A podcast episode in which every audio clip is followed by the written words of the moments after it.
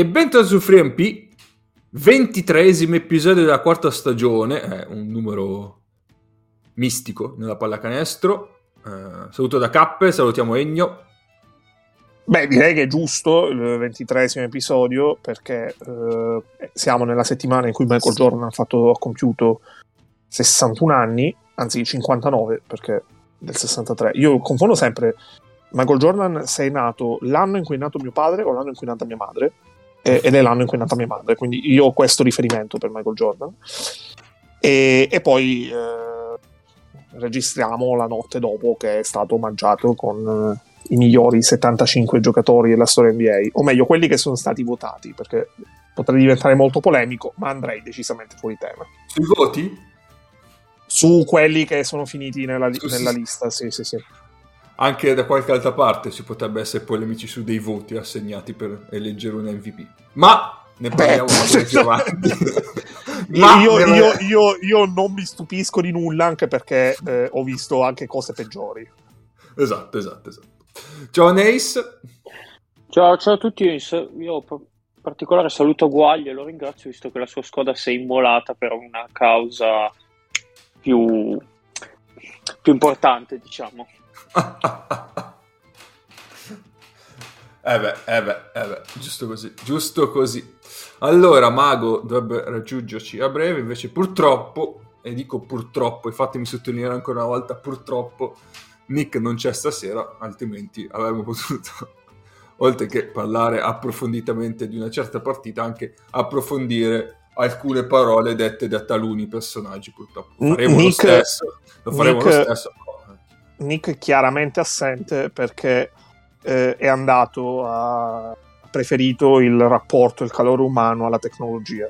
Esatto, bravo Ennio, bravo, bravo. Ha preferito andare a incontrare delle persone piuttosto che eh, incontrarci qua su Discord. Esatto. Ha seguito i consigli del, del suo capo. Esatto. Esatto, esatto, esatto.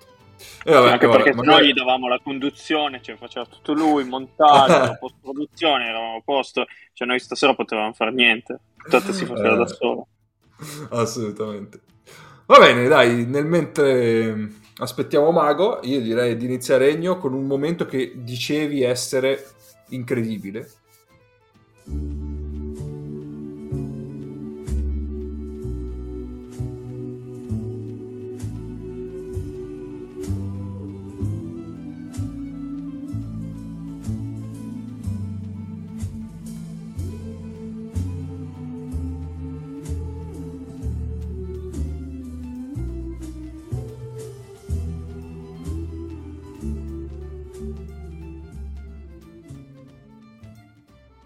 Sì, è un momento incredibile e mi dispiace che sia che Mago arrivi in ritardo, perché cioè, già mi aspetto domani eh, i messaggi a metà mattinata così all'improvviso in cui Mago commenterà su WhatsApp eh, il, il momento divulgativo. Tra l'altro, a proposito di WhatsApp, eh, saluto Giannis Antetokounmpo che è sponsor, è diventato eh, sponsorizzato da WhatsApp. Quindi eh, se Giannis vuole entrare nel nostro... nel nostro gruppo eh, interno di redazione, che tra l'altro eh, io penso che la nostra grande fortuna è che le chat di WhatsApp siano criptate, perché eh, se il contenuto di quel gruppo dovesse uscire fuori faremmo una brutta fine, e oh, basta che ci fa un fischio e può venire quando vuole, ecco. Senti, tanto può tentare con le credenziali di super admin probabilmente adesso. Sì, sì, esatto, esatto. Allora, eh, ventidue febbraio, ventidue febbraio, innanzitutto il ventidue febbraio è il World Thinking Day, eh, che è una giornata in cui tutti gli esploratori e guide del mondo, quindi parliamo di mondo scout, eh, donano simbolicamente un penny eh, da destinare allo sviluppo e al sostegno del guidismo nei paesi in difficoltà, quindi eh, anche un, cioè, c'è un risvolto benefico e sociale nel ventidue febbraio. Il Thinking Day nel senso giornata del pensiero? Sì. Ah, ok. Però non c'entra niente il pensiero. Ah, sì, no, è legato al mondo scout. Ok, ok. Quindi tutto, non, non è tutto niente, abbastanza niente. Circoscritto. Va bene, eh, sì. E ventidue febbraio iniziamo dal millecinquecentotre perché a Ruvo di Puglia eh, c'è la famosa battaglia di Ruvo tra gli spagnoli e i francesi. chissà che magari eh, poi siano andati là vicino a, eh, a Bitonto a giocare a futsal. Cioè, questi non potevano farla po' eh, lì sui Piranei, così ad Andorra, sta battaglia. No, sono dovuti andare a Ruvo di Puglia, che sarà completamente la parte opposta. Vabbè, eh, eh, salutiamo, salutiamo Ruvo di Puglia, che tra l'altro sappiamo aver dato tanto alla pallacanestro italiana. E, eh beh. Eh beh, esatto. Poi millenovecentottanta, eh, questo è un periodo di eh, sport eh, di ghiaccio, sport eh, invernali, e quindi la nazionale americana di hockey sul ghiaccio sconfigge a sorpresa la squadra dell'Unione Sovietica alle Olimpiadi di Lake Placid, ah, eh, il famoso miracolo sul ghiaccio, esatto, okay. Su cui hanno fatto film, documentari, eccetera, eccetera. L'anno dopo, quindi parliamo del millenovecentottantuno, a Shinjuku Eh, si svolge un evento promozionale per l'uscita del film eh, Mobile Suit, Suit Gundam primo, che si trasforma inaspettatamente in un enorme raduno di fan, eh, durante il quale viene proclamata in pubblico la dichiarazione del nuovo secolo dell'animazione. Pazzesco. Ora, io non ho idea di cosa, di cosa ho appena detto, ma siccome eh, sono stato rimproverato di avere messo poco Giappone nel momento di quello cattivo, ho voluto rimediare. Bravo Egno, approvo totalmente. Allora, poi compleanni, a me dispiace eh, perché io cerco sempre eh, donne interessanti, ma evidentemente le donne non compiono i, la, eh, le donne interessanti non compiono eh, gli anni di martedì, e quindi anche questa settimana il momento divulgativo fa gli auguri solamente a degli uomini. Quindi tanti auguri ad Antonio Razzi. Oddio santo, potevi evitare questo. No, no, anche perché volevo fare ter- tripletta con altri due nomi degli altri che andrò a leggere, eh, molto particolari. Tanti auguri al Mago Forest, che, che presto potremo ammirare in LoL due, che tra l'altro eh, esce questa settimana, quindi eh, sintonizzatevi su Amazon Prime. E allora, ci tengo a precisare io... che non sono stato pagato da Amazon Prime per fare questa marchetta. Sono felice di poter dire che ho una foto col Mago Forest. Grande Mago Forest. Cioè, nello st- anzi, nello stesso giorno ho fatto la foto con Giannis Antetokounmpo e il Mago Forest. Per dare una va, va. E io penso che quello sia stato un, gran- un grande giorno per Giannis, perché eh, trasversalmente... Eh, indirettamente ha fatto una foto con Mago Forest. Lei si esatto. trova quelle due cazzo di foto che le facciamo come copertine. Sì, ma le facciamo in copertina, nel senso che togliamo Neis, mettiamo eh, Giannis e il Mago Forest assieme, assolutamente. Poi tanti auguri a James Blunt, eh, che eh, ha una descrizione Wikipedia molto bella, perché eh, cantautore, musicista ed ex militare britannico. Quindi tanti auguri a James Blunt. Tanti auguri a Reggio Rondo, due volte campione N B A, eh, oltre che uno eh. dei migliori play della eccoci Lega. Qua. Eccoci qua. E tanti auguri a Kevin Borlé e di conseguenza anche Jonathan Borlé, eh, velocisti belghi che, eh, che, sono, che sono gemelli, ovviamente, e li ho citati esclusivamente perché li avrebbe citati Mago, però Mago non c'è, e quindi almeno domani non ho pure un messaggio di non hai fatto gli auguri ai gemelli Borlé. E tanti auguri a uno dei miei giocatori preferiti, ovvero il mudo Franco Vasquez. Bello. Sì, sì, è un bel giocatore. Bello, bello, bello. Molto bene, molto bene. Guarda, ti dirò otto su dieci perché mi hai mai citato Razzi. E eh, vabbè, ma eh, è giusto non puntare alla perfezione, anche perché bisogna sempre puntare a migliorarsi. Questo è vero. Beh, perché comunque ricordiamo che l'Abruzzo è bello. eh, K, io ho pure un follow up sul campionato uruguagio. Veloce? Sì, sì, è molto veloce. Vai. Anche perché così possiamo mettere la sigla del follow up. Sì, sì, mi ricordo. Nelle puntate precedenti di tre M P. Vai, vai, vai. Allora, visto che eh, una settimana fa, eh, che tra l'altro io registravo eh, registravo in maniche corte, eh, che avevo ancora davanti a me l'ora di cena e non la mezzanotte, quindi era, è un bel ricordo, e abbiamo fatto l'elenco nelle ultime due puntate dei giocatori americani eh, che giocano nella Liga Uruguaya di Basketball. Abbiamo visto che ci sono tanti grandi fenomeni. e giustamente si è dovuto aggiungere un altro grande fenomeno.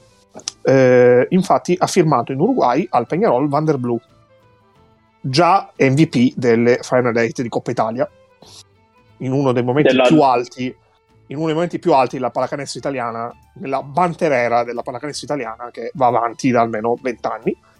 No, no, no, aspetta, che ha fatto vincere una squadra piemontese, eh, che non è Biella, stranamente. Mm, esatto. E Vander Blue, eh, che ha firmato col Peñarol. Peñarol è una squadra che comunque sta facendo un buon campionato, tutto bene. Eh, la prima partita non gioca, e, e tra l'altro eh, forse è stato un bene, perché nella sua prima partita con Vander Blue in panchina a fare il tifo per i compagni, il Peñarol è andato a più ventuno prima di perdere di uno, quindi mh, non benissimo. Eh, la seconda partita, eh, Vander Blue in tredici minuti di gioco nel campionato uruguagio ha collezionato tre punti con uno su cinque dal campo, tre rimbalzi e due palle perse. Vi aggiorneremo, eh, o forse no, non lo so, eh, su come proseguirà la, eh, l'esperienza eh, in Uruguay di un M V P delle Final Eight di Coppa Italia. E qui c'è il gancio che K io ti volevo fornire.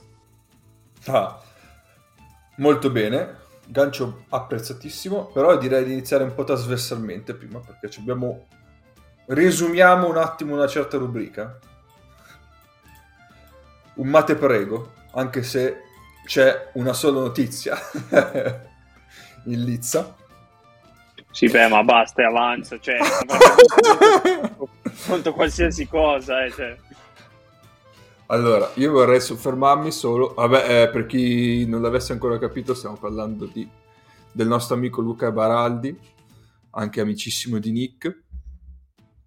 Ha rilasciato delle dichiarazioni relative alla tecnologia che voglio assolutamente leggervi, perché dice: come società, allo staff tecnico posso dare un solo consiglio, migliorare la qualità relazionale nel rapporto con i giocatori, abbassando l'utilizzo della tecnologia, Bata- basandosi molto di più sul rapporto diretto. No, è una frase clamorosa. Allora, io vorrei essere moderato, sì, e, e dire che eh, queste sono parole, eh, sono tutt'altro che parole sconclusionate, dette a caso, sono parole dette molto precisamente, perché uh-huh. questo discorso dei Eh, di Scariolo, che è un nerd praticamente, cioè semplificando molto, è un nerd invece che un, è un nerd fighetto dell'N B A invece che un allenatore vecchio cuore, e circola molto, cioè io l'ho letta questa stronzata, l'ho letta molto nei mh, diciamo nei come si chiama nei nei siti. Sì, nei siti, nei social, nei commenti alle notizie sulla Virtus, eccetera, eccetera. Eh, Baraldi è uno che legge i commenti della gente, che legge, che chiaramente legge i commenti della gente, chiaramente legge. Beh, che abbiamo visto che risponde anche. Esatto, l'opinione dei tifosi. E, e questa è chiaramente detta e tirata fuori in quel modo, eh, molto passivo-aggressivo, perché nel momento in cui dici vorrei dare un consiglio, eccetera, eccetera, è passivo-aggressivo, e esclusivamente per lisciare il pelo ai tifosi. Sì, sì, assolutamente. Perché nel momento in cui eh, tu sei mh, nel momento più difficile della stagione, eh, perché ovviamente quando perdi una finale, una semifinale eh, di Coppa contro una squadra inferiore, sei nel momento più difficile della tua stagione. Ehm, se hai bisogno di lisciare il pelo ai tifosi prima che eh, preservare, diciamo così, mh, l'unità del gruppo, eh, inteso non solo come gruppo squadra, ma proprio il gruppo inteso come società, evidentemente le tue priorità sono ben chiare. Eh, ora mh, è un giochino che eh, ovviamente in proporzioni diverse è stato fatto anche l'anno scorso. L'anno scorso è stato ampiamente rispedito al mittente, perché è stato chiaro come la squadra l'anno scorso abbia giocato per Djordjevic e ha vinto lo scudetto anche per questo, e, però eh, diciamo che eh, è un esempio una volta di più, perché eh, che è avere i soldi per fare sport non significa sapere fare sport. Già. È un po' mi odio perché è una osservazione abbastanza qualunquista, ma mh, la realtà è scadente, come ci dice Paolo Sorrentino, e quindi eh, mh, mi fa obiettivamente schifo che ci siano ragionamenti di questo tipo, perché mh, non è attraverso una maggiore interazione che si può sviluppare Eh, obbligatoria- che obbligatoriamente si sviluppa un miglior rapporto a livello umano con i giocatori. Ora, io Messina in questi tre anni abbiamo visto che molto spesso ha, ha avuto dei giocatori presi di mira, eh, gestiti in maniera, in maniera diversa, un po' col bastone, un po' con la carota, alcuni molto di più col bastone, alcuni molti di più con la carota, e mh, tutto quello che emerge da, dalle dichiarazioni dei giocatori è di Milano come un ambiente eh, molto sviluppato dal punto di vista eh, tecnologico. Melli, per esempio, ha parlato tantissimo facendo il confronto tra la, l'Olimpia che ha lasciato eh, sei anni, sette anni fa e l'Olimpia che ha ritrovato quest'estate, e, mh, di come la società oggi sia una società totalmente cambiata e molto moderna, e mh, io non ho mai sentito nessuno eh, al di là del fatto che Messina è la società a Milano, ma non ho mai sentito nessuno lamentarsi del fatto che a Milano ci sia troppa tecnologia e poca, e poca umanità. E, ma e questo non ha anche, senso, non ha senso. E questo, e questo anche il primo anno eh, dell'Olimpia, in cui eh, l'Olimpia ha molte similitudini con questa stagione della Virtus, il primo anno dell'Olimpia di Messina. Sì, sì, sì. Ma io dico solo che mi spiace un po' per i giocatori, visto che di solito le comunicazioni tipo guarda i prossimi due giorni saranno di riposo, che cosa, vengono fatte sul gruppo WhatsApp della squadra, anche ad alto livello, eh, cioè, sì, sì. È abbastanza semplice. Mi spiace che eh, usando poca tecnologia, chi non sente, magari chi è sotto la doccia, quando lo vengono entrare in spogliatoio a comunicarlo, si presenterà ad allenamento senza saper niente. Eh sì, quello sarà un bel problema, un bel problema. Eh, vabbè. Che poi ass- cioè, la tecnologia che, che useranno eh, Scariolo e lo staff non è atta a comunicare con i giocatori. Quindi non c'entra assolutamente un cazzo. Vabbè, eh, andiamo avanti. Andiamo no, avanti. E soprattutto un'altra, cioè a volte si dice anche, e questa è una cosa che ho letto anche eh, riferita ad altre squadre, eh, nei time out si parla, cioè i c'è troppo tempo eh, in cui gli assistenti si parlano tra loro, eh, no, dovrebbero interagire di più con i giocatori, eccetera, eccetera. Ora, mh, io capisco che la gente magari ha più di impatto ed è più di ricordo eh, quando Obradovic sclera con i suoi giocatori mandando a fanculo Datome per cinquanta secondi su sessanta di un time out, però il time out non è solamente un momento per parlare ai giocatori, e, è anche un momento in cui lo staff ha quei quindici venti secondi che sono fondamentali per confrontarsi senza che in mezzo ci sia lo svolgimento di una partita. Quindi che uno staff tecnico si confronti in quindici venti secondi di time out su sessanta, lasciando nel frattempo anche sbollentare quelli che sono gli animi della squadra, perché spesso quando tu chiami un time out è perché Eh, vuoi fermare la partita, quando, quando lo chiamano gli altri perché gli altri vogliono fermarla, ovviamente, però quando tu vuoi, tu vuoi fermare la partita, la vuoi fermare generalmente perché eh, sei in un, una circostanza in cui è utile al tuo piano partita fermarla, perché hai preso un parziale, perché sei in debito d'ossigeno. I motivi sono tantissimi, lo sappiamo bene. Ora, n- non è la regola d'oro che eh, per tutti e sessanta secondi eh, l'allenatore debba interagire continuamente con i giocatori, e, e il fatto che vi sembra questa la best practice perché in testa eh, avete eh, sia, sia Obradovic che manda a fanculo i giocatori, anche lì è un discorso di percezione, ma è un discorso di percezione che alla fine eh, è anche la base, in termini diversi, dei ragionamenti dei baraldi di questo mondo. Già, e okay, che quindi parto da un concetto totalmente sbagliato, che è quello di gestire una società come, come tifoso. Quindi... Quindi non parliamo di pugnette, parliamo di cose vere. Va bene, va bene, va bene. Chiuso quest'angolo del Mate Prego, eh, ovviamente essendoci solo lui, ha vinto lui. Bravo Baraldi. Bravo, bravo, bravo. Ci mancavi un po', eh. Ci mancavi. Va bene, andiamo avanti. Quindi, appunto, le parole di Baraldi hanno riferito alla Coppa Italia. Parliamo appunto della Coppa Italia, che si è giocata nella, nel corso della settimana scorsa. Ha vinto, ha visto vincere Eh, l'Olimpia Milano in finale contro Tortona, la favola Tortona, dopo parliamo anche della, della favola Tortona, eh, ma direi di iniziare dai quarti di finale e poi andiamo verso la finale.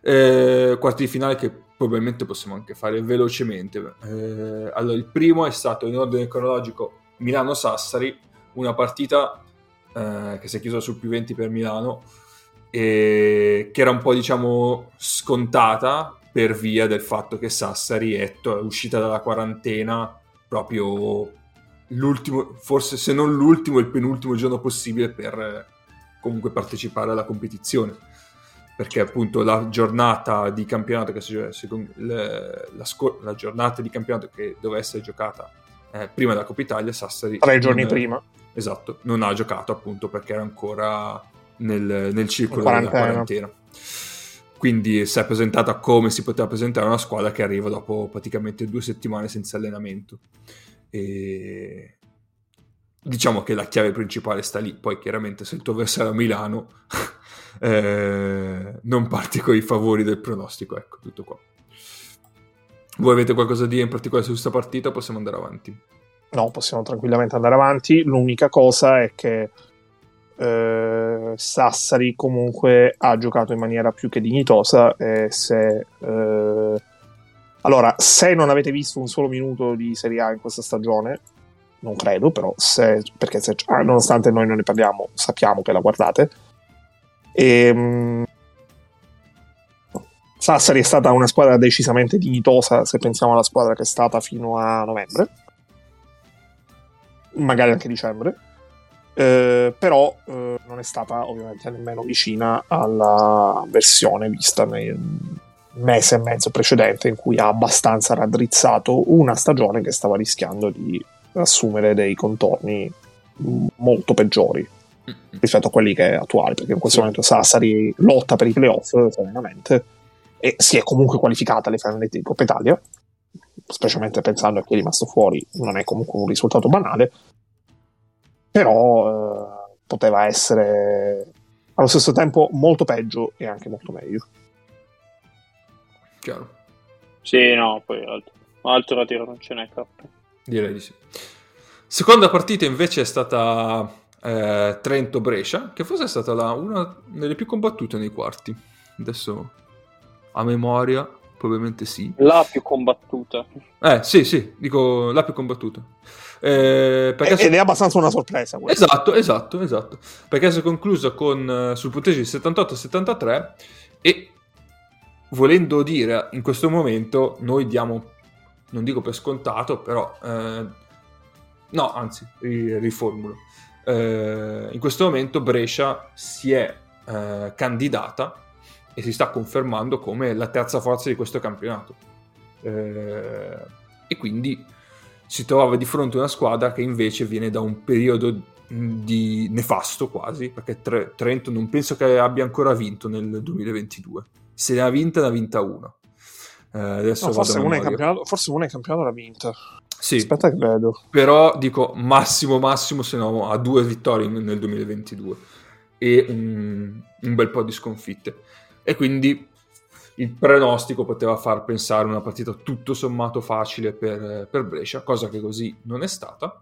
Eh... Uh, allora, intervengo dalla regia, sì. eh, cioè dal centro di calcolo, per dirti che sì, Trento ne ha vinta una contro Napoli, che eh, era messa in quel periodo peggio di Trento, quindi ecco. Diciamo che n- non smentisce il tuo punto questa affermazione. Esatto, esatto. Quindi viene, è venuta fuori una partita tutto sommato combattuta e interessante da vedere. Mm, però mm, anche qui io non ho niente di particolare da dire, non so voi.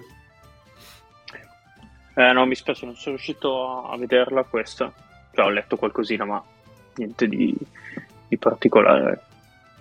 Sì, anche a me ha stupito, diciamo, un po' l'esito e l'andamento. Però, boh, cioè, che potesse poi alla fine venire fuori Brescia, ipotizzabile. Mm-hmm, mm-hmm. Non mi sento di aggiungere altro, non avendo proprio... No, infatti... Beh, no, allora... Cioè... Io...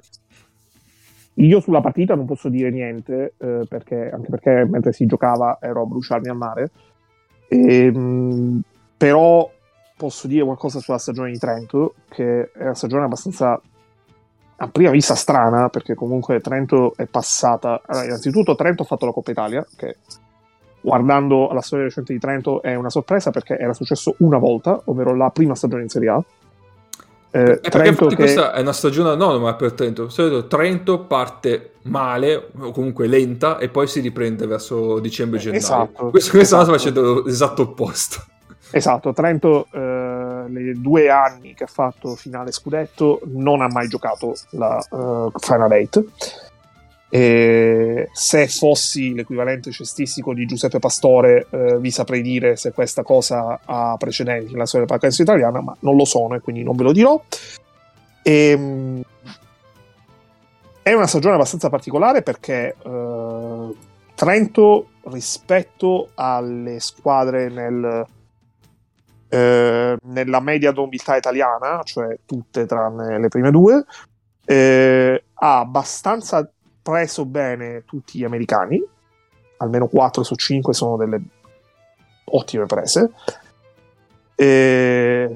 Flacadori sta giocando una bella stagione, che di fatto è anche la prima da play, che confermando quella che è stato, diciamo, da un lato anche un, un lavoro, uno sviluppo su cui aveva lavorato anche con, non avendo tantissimo spazio al Bayern l'anno scorso, e quest'anno è la prima vera stagione in quella direzione.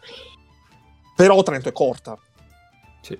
Ha ah, il cinque più cinque, eh, parte degli itali- più della metà degli italiani sono eh, giocatori non a livello della Serie A, ma sono giocatori su cui Trento lavora a livello di formazione, perché eh, Conti e la Durner, per esempio, sono un esempio in questa direzione, ma anche lo stesso Mezzanotte. E quindi il fatto che ci sia questo sbandamento a livello di risultati mh, non è strano. Trento è la peggiore squadra dell'Eurocup, senza cioè eh, senza, senza dirlo in maniera esagerata, però lo è. E, però allo stesso tempo eh, è un qualcosa di, di interessante, e potrebbe anche fare potrebbe anche fare i playoff, diciamo. Non sarebbe del tutto strano se li facesse. Sì, sì. E se qualcosa andiamo avanti. No, no, andiamo. Andiamo. Quindi passiamo al secondo giorno, che è stato quello delle altre due quarti di finale, in cui si è giocato Trieste-Tortona. Eh, qua ovviamente, eh, visto eh, la finale, ha vinto Tortona, ha vinto novantaquattro ottantadue, una partita che mh, dal punteggio abbastanza alto eh, l'ho vistucchiata io, ne ho visti pezzi, non tutta intera, però l'impressione che, che ho avuto è stata quella di una Tortona tutto sommato sembra abbastanza in controllo. eh, A Trieste è mancato l'apporto offensivo di Banks, che ha pulito un po' il tabellino eh, verso il fine di partita, quando però ormai eh, la partita era abbastanza indirizzata. Eh, quindi diciamo che la soluzione è stata tutto sommato lì. Tortona si è presentata come una squadra molto in forma, è partita Eh, con ottime percentuali dal campo in quel quarto di finale e le ha mantenute fino alla finale, dove però eh, in finale ovviamente è calata un pochetto, eh, ma quello ne parliamo più avanti. Eh, si trova di fronte a una Trieste che, appunto, senza un apporto costante di Banks eh, in attacco fa un po' fatica, e quindi sì, Eh, ne ha segnati ottantadue, ma perché si è giocato una partita un po' ad alto ritmo, un po' con le difese non eccelse, diciamo, e quindi il, il segreto sta lì, diciamo. Voi che mi dite? Eh, boh, alla fine Tortona, cioè, soprattutto contro queste squadre, quando trova buone percentuali dall'arco capitalizza il fatto che ha sempre quattro tiratori da tre punti in campo affidabili, sì. Perché quando gioca con Cannon e Kane sotto canestro, che da tagliare fuori per fare box out e rimbalzo difensivo, sono due clienti difficilissimi. Cioè Cannon l'anno scorso in Adura era il miglior rimbalzista attacco del campionato. La gara quattro con cui poi pareggia la serie con Torino la vince lui con un rimbalzo offensivo che spazza via Diop, quello che è di Sassari, e, e Kane di nuovo è uno che sui cambi difensivi in tapine è sempre molto presente. Nello stesso tempo ha i, i quattro che entrano, aprono benissimo il campo, sia Dom che Severini, che ha iniziato a entrare negli ultimi due o tre mesi ne, nelle rotazioni, piedi per terra, comunque non, non è che lo puoi lasciare troppo libero.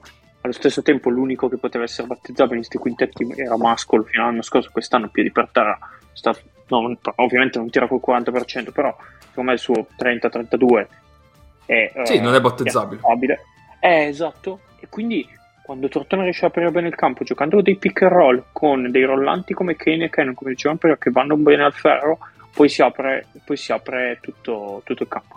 E poi ovviamente Makura dopo un primo mese di adattamento sta facendo una stagione super, eh, sì.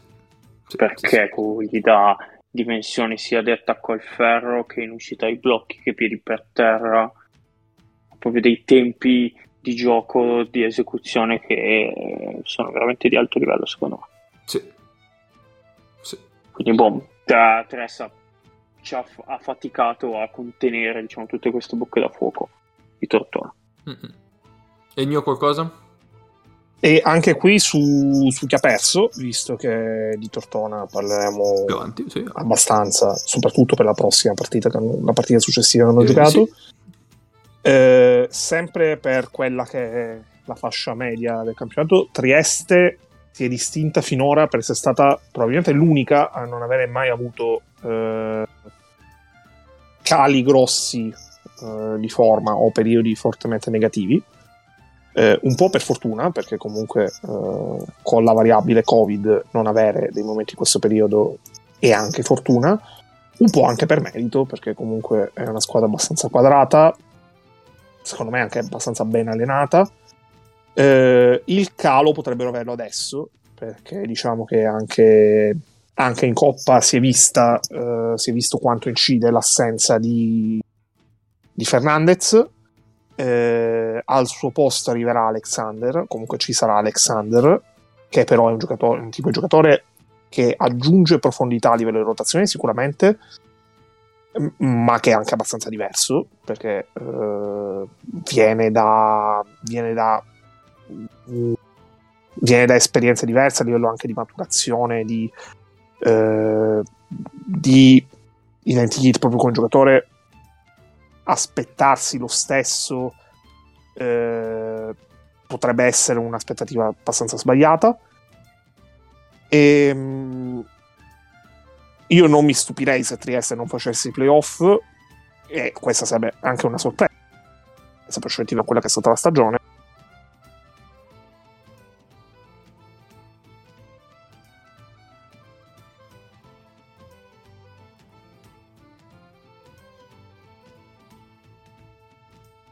Però è uno, la versione che abbiamo visto alle Final Eight forse è la versione più eh, tra virgolette omogenea tra la peggiore, che è quella che abbiamo visto nel periodo immediatamente precedente alla, a Pesaro, e, e la migliore, che invece è quella che abbiamo visto a lungo durante l'inizio della stagione. Basti pensare per esempio che eh, Trieste è una delle, eh, delle due squadre, è un, ha, ha battuto Milano in questa stagione, tra l'altro l'ha battuta l'ha battuta una volta o due uno, uno. Ah sì, no, la perché la, la, è l'anno scorso la partita vinta al Forum, sì sì sì uno uno. Va bene. Eh, in ultimo abbiamo, se questo abbiamo chiuso direi di sì, sì, sì, sì. Eh, in ultimo abbiamo l'ultimo quarto di finale, ovviamente, che è stato Brindisi eh, Virtus. Eh, po, po, po, po. Vado a recuperare un po' i numerelli che mi aiutano sempre a ricordare come è stato l'andamento. Allora, eh, novantatré ottantuno il finale ovviamente a favore della Virtus. Mi ricordo una roba che vado subito a verificare. Sì, allora, la Virtus eh, in, questo, in questo quarto di finale e poi anche eh, in semifinale eh, non ha avuto un, un buon lavoro a rimbalzo eh, difensivo, e difatti, adesso parliamo nel, nello specifico della partita contro Brindisi, Brindisi non ha mai avuto eh, grossa continuità in tutto, per tutta la partita a livello offensivo. Ha fatto un po' fatica, andava avanti un po' per parziali, ma poi si, si interrompeva un attimo, si, si, si, si inceppava, come mi sono inceppato io adesso per dire inceppare. eh... oh, questo ma... è ah, più che altro, più che altro è, è, è stata viva, è stata viva finché era vivo Wes Clark. Esatto. Ehm... Però è rimasta in partita, tutto sommato, non in partita, è rimasta aggrappata alla partita, la Virtus non è mai scappata, perché appunto riusciva un po' a pulire quelle percentuali e quei, quei possessi sbagliati con dei rimbalzi offensivi che generavano appunto o canestri eh, subito o comunque dei, dei nuovi possessi, de, delle second chance. Eh, e questo è un po' stato il leitmotiv della partita, cioè la Virtus tutto sommato aveva un arsenale abbastanza infinito da schierare offensivamente. Eh, non lo scopriamo oggi, e quindi eh, i suoi novanta passapunti li ha fatti tranquillamente. Era un campanello d'allarme sicuramente quel, quel discorso lì, anche perché appunto Brindisi con tutte quelle difficoltà del caso comunque ne ha fatto ottanta tirando col trentatré per cento dal, dall'arco, e quindi eh, diciamo che quel campanello d'allarme poi si è rivelato essere proprio un problema in semifinale. eh, Magari ne parliamo più avanti, più approfonditamente, quando parliamo di Tortona Virtus. Invece su Brindisi eh, direi che eh, ha stato, eh, c'è stato un buonissimo apporto eh, degli italiani, Visconti su tutti, eh, che hanno appunto un po' sopperito alla mancanza eh, Degli, degli americani, diciamo, non tutti, ma eh, con la recente taglio di Perkins, non mi ricordo qual è il nome, se non mi... Josh. La... Josh, perché Nick è quello grosso, eh, hanno perso un po' ovviamente di pericolosità eh, eh, sugli esterni, e quindi Visconti tutto sommato ha saputo dare il suo apporto. Hanno inserito di recente Gentile, che rimane un giocatore un po' particolare, eh, quindi è sempre difficile eh, inserirlo in un contesto di squadra già avviato, però anche lui qualcosina la dà, solamente che è, cioè, a mio parere è un po' troppo ancora impattante, quindi cioè, è, è molto difficile inserirlo, e quindi per quanto ti può dare non so poi quanto effettivamente ti possa dare. È un po' contorta la frase, ma il senso penso si sia capito. Ma Brindisi, Brindisi rispetto alle ultime tre stagioni, che fondamentalmente eh, sono state tre stagioni ad altissimo livello, perché eh, il primo anno, che è il diciotto diciannove, è quello di Moraschini miglior italiano, è quello di eh, della squadra che fa i playoff. L'anno dopo fanno la prima finale di Coppa Italia.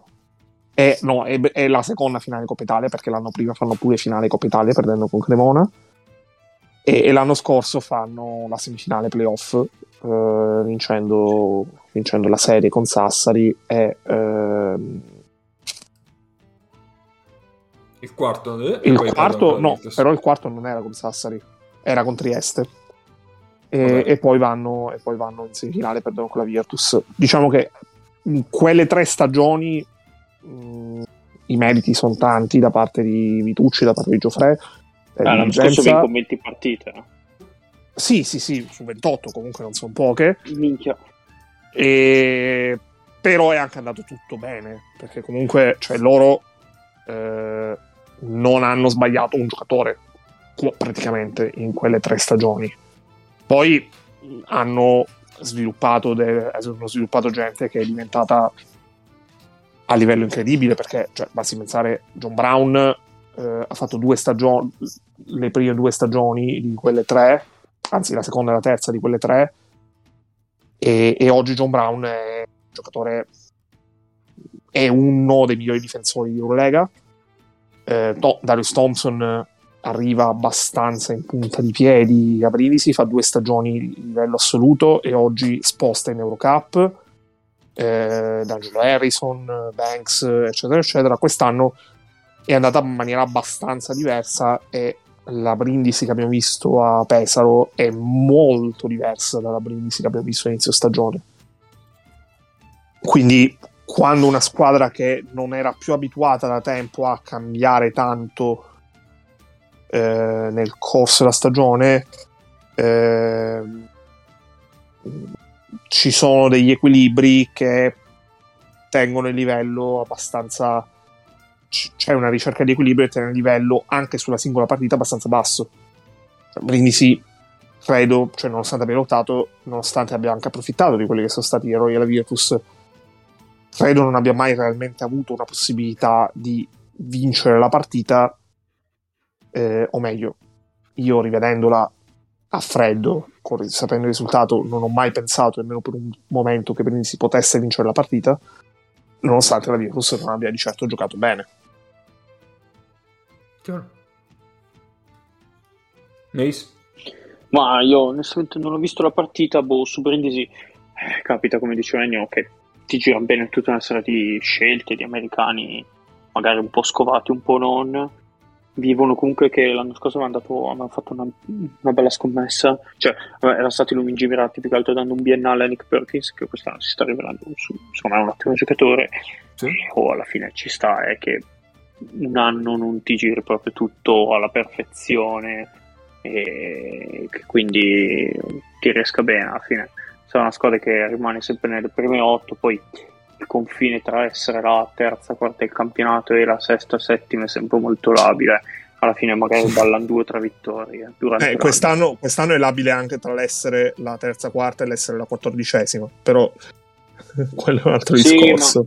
Io immagino in, diciamo, in un campionato normale di solito è sempre molto risultato, no, certo, quella differenza, certo, certo. Quindi cioè, l'anno scorso avevano fatto veramente una stagione super, erano arrivati, sono stati un po' sfortunati tra Eh, l'ultima partita di Coppa per andare poi alle Final Eight di Champions e poi la serie, che erano tra Covid e l'altro, erano veramente a pezzi. Peccato, perché probabilmente sarebbero riusciti, sarebbero riusciti magari a coronare la stagione in una maniera migliore, però va così ogni tanto e fine quest'anno non gli sta non gli sta girando granché.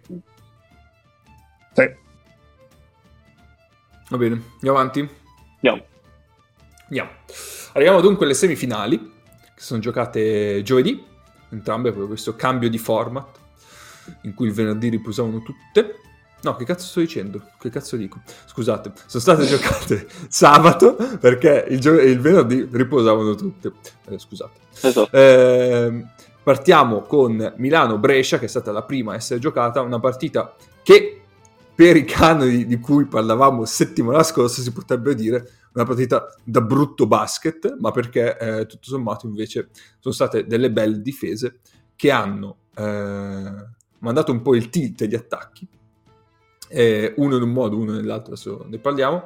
Eh, basti pensare che il punteggio finale è sessantanove sessantatré, i due offensive rating di squadre eh, sono entrambi sotto i eh, novantacinque punti, novantatré Milano, ottantacinque eh, Brescia, quindi per farvi capire solitamente comunque un cento di offensive rating lo si raggiunge agevolmente, quindi in questo caso no.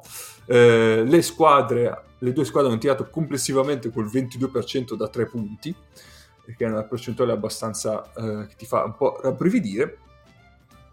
Eh, ma appunto, perché è stata questa partita qua? Perché entrambe hanno sfoggiato eh, Milano, lo sapevamo mh, che fa, fa della difesa, aha, per fare una citazione eh, un po' bastardella, eh, fa della difesa il suo punto di forza, ma anche Brescia tutto sommato, se si è eh, come si dice eh, classificata come terza forza di questo campionato, lo deve anche alla difesa. Infatti attualmente è terza, comunque nella top cinque delle difese del campionato italiano, e, e difatti eh, tra Petruccelli e in primis sicuramente, che ha messo un'enorme pressione sulla palla, e poi un po' tutti gli altri, anche mi viene a pensare anche a gente eh, con meno minuti come la Quintana, comunque hanno messo un sacco di intensità eh, difensiva soprattutto sugli esterni, continuano a raddoppiare. Eh, ha mandato un po' il tilt Milano offensivamente, eh, che poi anche per vicissitudini arbitrali, diciamo, è un po' uscita di partita offensivamente sempre, eh, e quindi ha sparacato un po', trovava difficilmente tiri puliti. Eh, già Milano è una squadra un po' così, ne parlavamo settimana scorsa, eh, che eh, non fa della fluidità difensiva il suo punto di forza, e quindi se riesce un po' a mettere i bastoni fuori le ruote fa una fatica enorme a trovare un po' di tiri puliti, soprattutto poi se eh, sono in serate in cui c'è solo il Ciaccio che eh, può gestire un po' gli attacchi, perché quell'altro lì che già eh, ci fa un po' eh, rabbrividere. L'M V P delle Final Eight, eh, eh, ma- magari ne parliamo a margine alla fine, eh, stecca completamente la partita. Eh, di conto però Milano ha messo, anche lei ha sfoggiato ancora una volta eh, la sua difesa, che è una difesa di prima classe in Eurolega, quindi figurarsi in attacco, e difatti eh, Nats, che è uno dei due point guard titolari di Brescia, che, da cui passa praticamente la maggior parte dei giochi offensivi, ha fatto un'enorme fatica, eh, non mi ricordo adesso quanti punti ha fatto, ma comunque ha fatto enorme fatica. eh, Della Valle anche lui è abbastanza contenuto abbastanza bene, però tutto sommato è riuscito comunque a, a creare qualcosa per, per, per Brescia. E però in generale poi eh, appunto il cinque su ventisette parla un po' da sé per Brescia, no? Hanno sbagliato anche tantissimi tiri aperti da tre punti, che eh, sono costati poi quei sessantatré punti e la sconfitta finale. Mi ricordo per esempio un tiro di Petruccelli dall'angolo verso la fine del quarto quarto che poteva cinquantanove a cinquantotto per Milano, eh, quindi superare Milano addirittura, non andare a pareggio. Eh, l'ha sbagliato, era libero, era solo, era anche in ritmo perché aveva ricevuto palla a piedi per terra con già tutto, tutto pr- pronto per, per tirare, e l'ha sbagliata. Quindi quelle devi metterle, diciamo, se vuoi battere una, una squadra della prima classe come Milano. Eh, dall'altra parte invece Milano eh, ha avuto un Ciaccio stellare, un Heinz eh, stellare e un Datome che eh, nei momenti finali di partita e in altri frangenti di partita ha messo quei tiri che poi hanno piazzato quei mini parzialini che non hanno eh, dato la possibilità a Milano di scappare definitivamente, ma comunque tenere sempre un po' Brescia dietro. Voi che mi dite? Eh, alla fine, cioè, la difesa di Milano ha forzato Brescia ad arrivare sempre abbastanza impiccata nel tirare, perché è vero che ha creato qualche volta qualche tiro aperto, ma la fatica che fai contro la difesa di Milano nel creare tiri aperti secondo me ti porta anche a, ad essere stanco, comunque poco lucido al momento di tirare, perché sai che la difesa ti arriverà a breve contro.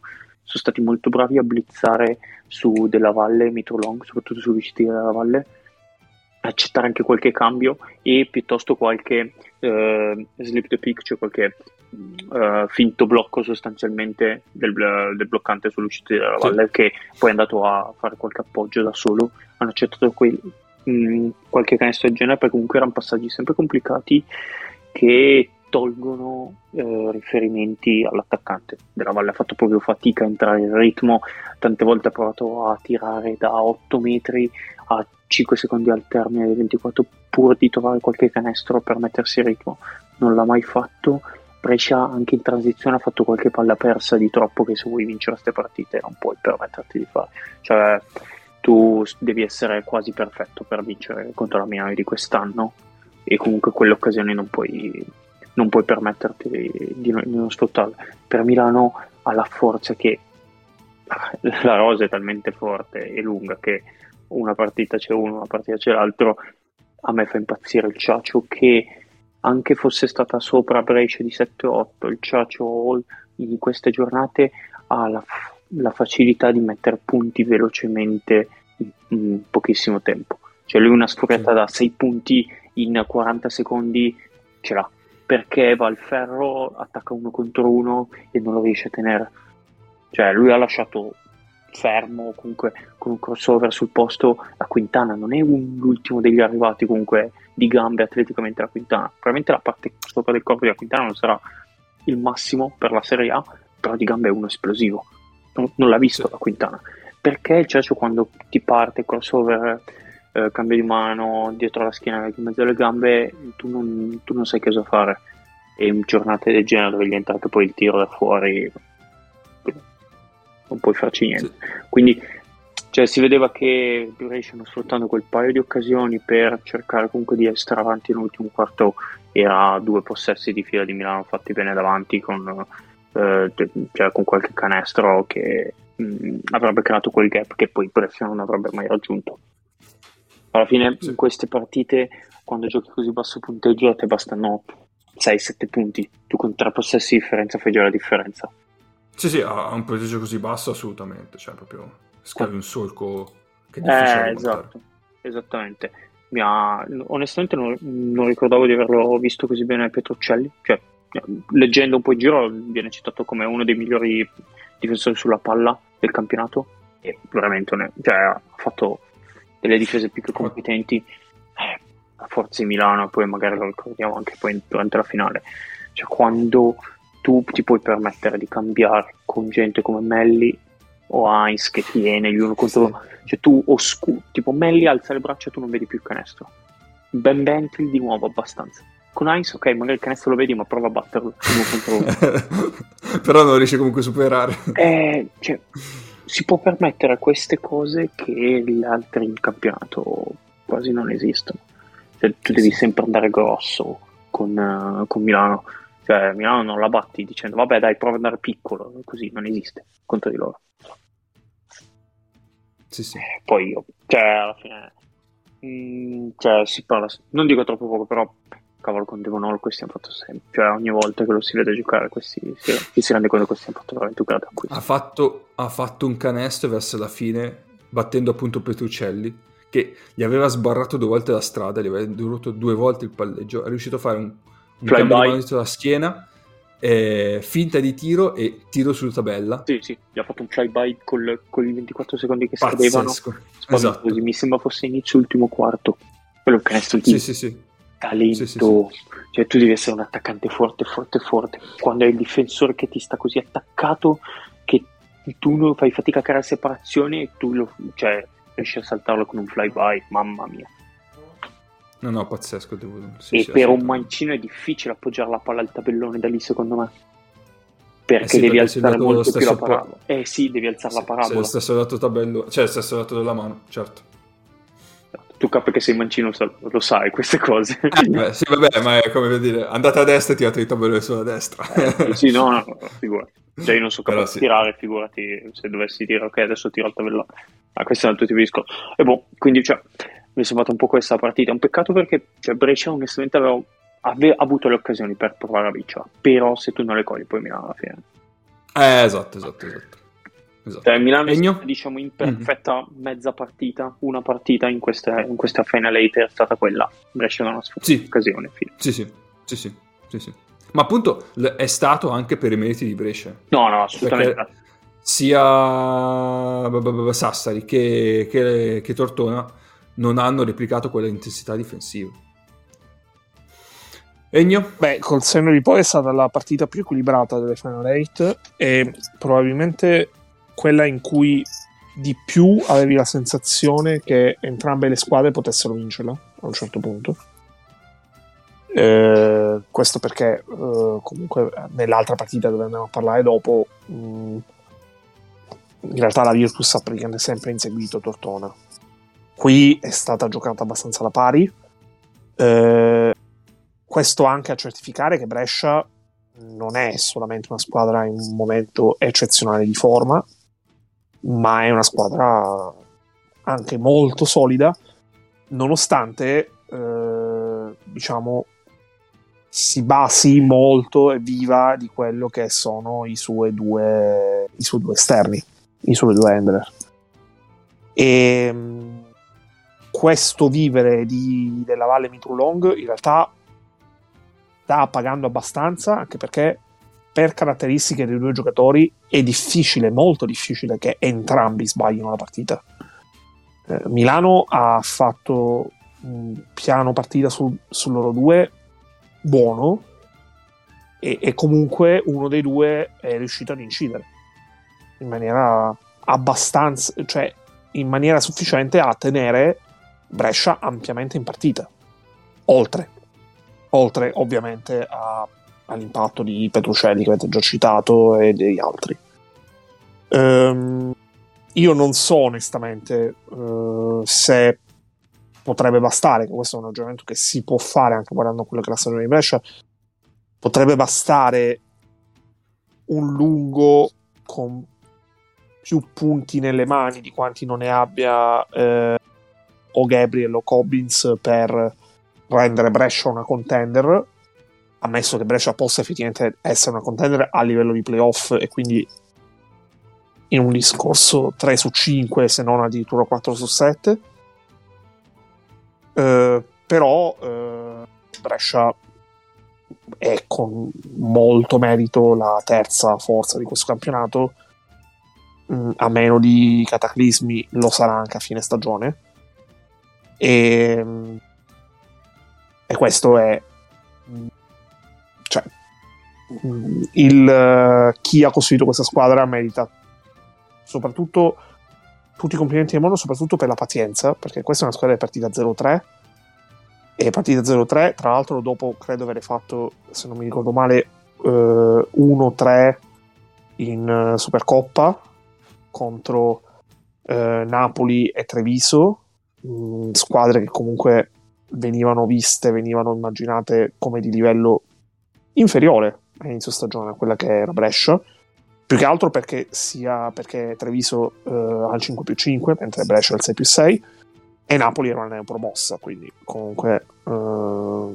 partiva dietro nel, in un ipotetico ranking, e invece è una squadra che ha lavorato, ha costruito, ha avuto pazienza e eh, Della Valle sta giocando la migliore stagione della sua carriera, sì. Perché anche rispetto al giocatore, al miglior Della Valle visto a Reggio Emilia, eh, qui siamo davanti a un giocatore che ha aggiunto qualcosa in più, perché il Della Valle di Reggio Emilia viveva anche tanto del suo, della giornata offensiva che aveva e di quanto riusciva ad adattarsi alla difesa che aveva di fronte.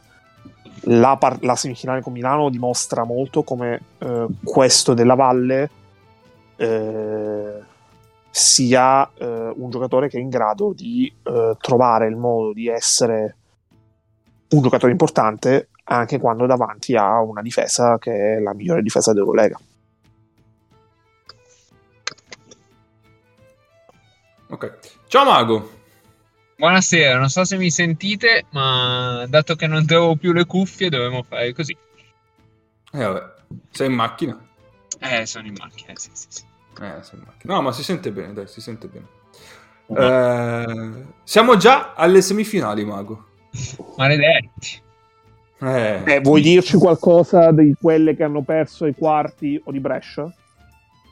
Mi ricordo una mazza, cioè degli appunti ma a casa, quindi quando arrivo a casa potrò eh, va bene, vabbè, ti... su Brescia dai, su Brescia magari ti ricordi qualcosa. No no, su, mh, ah, su Sassari di sicuro c'ho da lamentarmi con eh, la difesa, la tre due di Sassari. Cazzo è vero, non abbiamo, lì abbiamo sentito. Vai vai, è veramente stata una cosa eh, diciamo, non so, da me mi dito Polino è un termine, uno di quelli che ho usato per la due tre di, di Varese probabilmente. eh, da me mi dito Polino, quello da Magni negli occhi. Eh sì, la tre due di Sassari, diciamo che secondo me ha un piccolo problema di personale, nel senso che mh, Eh, il problema della tre due è che uno dei due lunghi deve uscire in angolo, no? sul, sul passaggio di ribaltamento skip dalla guardia all'angolo opposto, e su quella situazione lì, almeno contro Milano, sono stati infiocinati, non so come non so come dire. Cioè, persino Datome attaccava uno contro uno da quella perché è chiaro, nel senso tu hai un quattro o un cinque con quella mobilità di piedi lì che esce contro uno che spesso è un tiratore e comunque è uno che prende canestro e mette, mette palla per terra. E se non riesci col, col difensore sulla palla a rallentare quel passaggio, a renderlo molto difficile, molto lento quantomeno per permettere il recupero, è, è naturale che, che quello sia un mismatch che vada a finire così, diciamo. Sì. Eh, poi su, sulle altre no, boh, non penso niente di particolare da dire, poi magari c'ho qualcosa e me lo segno, lo recuperi dopo. Su Brescia con Milano Su Brescia con Milano, eh, allora io, io no, sono arrivato su, su Egno che stava tessendo le lodi della Valle e io sono abbastanza sicuro di aver scritto da qualche parte negli appunti: ecco, vedete, cioè bellissimo giocare con Della Valle, però poi il problema è che non ti porta a casa queste partite perché, perché lo soffri troppo dietro, perché comunque non è un giocatore che palla in mano abbia l'efficienza che, che si possa richiedere a un livello un po' superiore, insomma. Mm-hmm. Dietro no, ric- okay. vai vai scusami no, dietro ricordo benissimo un paio di situazioni su rimessa e blocchi che lo coinvolgono e lui che insomma si gira, si gira di qua e di là come come Vincent Vega in Pulp Fiction, sostanzialmente. eh, diciamo perché, perché Della Valle come difensore è uno che è molto sveglio, cioè lui cap- cioè non dico capisce, comunque è bravo magari a recuperarti il pallone, l'intercetto, che è cosa, veloce di piedi. Tecnicamente però è scarso, cioè lui è sì, sempre sì, sì. alto, eh, ha sempre il baricentro mo- molto alto. Come dice Mago, i blocchi li prende sulla schiena, non è mh, eh, tecnicamente, ma lo, lo era quando era, aveva diciotto anni e eh, aveva questo problema, quindi cioè, purtroppo è rimasto quello, cioè non è riuscito a migliorare per, a livello diciamo molto alto queste, questo suo problema. E è sempre stato uno che sulla, sull'istinto è sempre stato bravissimo, però poi in, mani- in maniera tecnica non è uno che è capace. Magari adesso mi piego le gambe e dico il giocatore deve andare a sinistra perché a destra è forte, mi metto in posizione tale che forzo il blocco, eh, cioè evito che passi sul blocco in modo tale da mandarlo solo sul lato sinistro, che quello dove lo voglio fare io. Lui quello non è, secondo me, troppo bravo a farlo. Probabilmente non gli viene neanche chiesto perché sanno che non è un campione. Non è in campo. Eh, esatto, cioè... No, io sono abbastanza d'accordo col punto che alla fine, nonostante abbiamo detto cose in maniera diversa con Mago, sul punto che Mago ha sollevato, è, è vero, cioè Della Valle non è quel giocatore, alla fine queste partite non te le porta a casa, ma se penso al giocatore di Reggio Emilia, se penso al giocatore che poi si è visto o si immaginava potesse diventare anche a Milano, in realtà è molto più vicino a diventare il giocatore che te le porta a casa, che probabilmente non lo sarà mai, anche perché è dietro a dei limiti che ormai non può, può solo forse mascherare con l'aiuto di eh, un giocatori a fianco che lo aiutano in questo senso, ma non può di certo nascondere del tutto. E però ci è molto vicino, cioè mh, che Della Valle potesse incidere a questo livello contro questa difesa mh, sei mesi fa non era nemmeno lontanamente nell'ordine delle cose. I progressi che ha fatto sono dei progressi che l'hanno portato a questo punto. Probabilmente questo è il suo ceiling, cioè più di così non può fare, però già così è... È, è molto interessante, e in ottica nazionale eh, io per esempio sono curioso di vederlo con eh, un giocatore come Paiola, perché Paiola potrebbe aiutarlo in, nel mascherare eh, quelli che sono mm, mm, quelli che sono i suoi problemi, so. O comunque potrebbe rendertelo eh, potrebbe permetterti di averlo per larghi eh, per larghi minuti in campo, in modo quindi da eh, da beneficiare di quello che è il suo il suo, il suo rendimento offensivo eh, senza pagarlo troppo dietro. Io sul discorso dietro con Paiola non lo so se lo vedo tanto in difesa, per Paiola è un altro che gioca per l'anticipo per rubare il pallone eh. è, è vero, lui non lo so eh. Cioè, tu hai bisogno di uno che fermi il pallone, comunque faccia perdere un tempo di passaggio all'attaccante. Paiola è, è uno vero, che ti fa l'intercetto, cioè... ma se tu tendi a alzare il ritmo mh, puoi vivere di questa cosa per dei momenti della partita, non per quaranta minuti. Sì, sì. Boh, il campo parlerà nel caso. Va bene, dai, direi che su questa abbiamo detto tutto. Quindi direi di passare... Ah! E finalmente ci siamo. Siamo arrivati alla partita che tutti stavano aspettando sicuramente, che è Tortona Virtus, la partita che ha dato il là alle parole di Baraldi qualche giorno dopo, ehm, partita che ovviamente, per come eh, sono state fatte le parole di Baraldi, ha vinto vincere, ha visto vincere, scusate, eh, Tortona sulla Virtus per un punteggio di novantaquattro a ottantadue, partita che eh, tra l'altro lo ribaltato... stesso punteggio del quarto di finale. Pazzesco, è vero.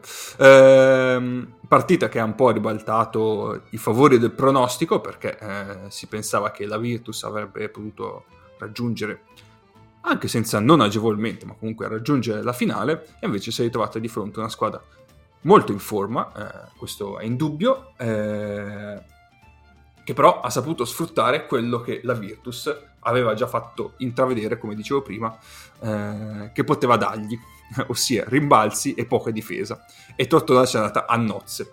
eh, Tortona infatti in questa partita ha catturato ben il trentasette per cento dei rimbalzi in attacco, eh, prendere praticamente quasi la metà eh, dei tiri sbagliati in attacco, quando si tira con percentuale del cinquanta per cento in area e del trentanove per cento da tre punti, vuol dire praticamente eh, appunto raggiungere ma, ma facile facile facile novanta punti senza problemi. La Virtus ha concesso un sacco difensivamente, eh, scelte sbagliate sulla palla, scelte sbagliate lontano dalla palla, pochi tagliafuori, e difatti poi appunto torniamo al discorso eh, dei secondi possessi. E cioè, Tortona mh, non dico che non ha dovuto neanche faticare in difesa, perché ovviamente ha dovuto difendere, però è chiaramente eh, quella mancanza della Virtus è stata la chiave della partita. Eh, se poi ci aggiungi che la Virtus ha tirato anche lei come Brescia con cinque su ventisette, quindi con un diciannove per cento da tre punti, eh, diciamo che la frittata è fatta, perché in quei cinque su ventisette ci sono i tiri di Bellinelli, che adesso non ho qua sotto mano quanto ha fatto in quella semifinale, ma se Bellinelli eh, non, disu- non, non ti dà quelle triple in uscita dai blocchi, comunque un po' estemporanee che ti sa dare lui, in difesa lo paghi sempre. Eh, e c'ho messa- e abbiamo messaggi in chat di Nick non, poto- non troppo lusinghieri per il Beli eh, a tal riguardo. Eh, è chiaro che hai già un... un un problema difensivo. Eh... Beh, purtroppo, purtroppo eh, il campo da basket non è come la vita eh, su Twitter, dove ti basta bloccare. esatto, esatto. Anzi, esatto. Eh... Virtus che poi chiaramente c'ha quel, quell'altro personaggio da personaggio, quell'altro giocatore da dover coprire per ovvie ragioni, che è Teodosic. Quindi quando risultano due eh, che devi avere in campo per recuperare, Eh, diventa poi pesante dover difendere l'altra parte. Tra l'altro Teodosic, che eh, Teodosic probabilmente era con Tortona era nella sua peggiore versione, perché oltre a essere al rientro da un infortunio che comunque mh, è un fattore, perché uh, un giocatore con la sua età, che fisicamente comunque non è mai stato esplosivo, quando rientra un infortunio ti limita.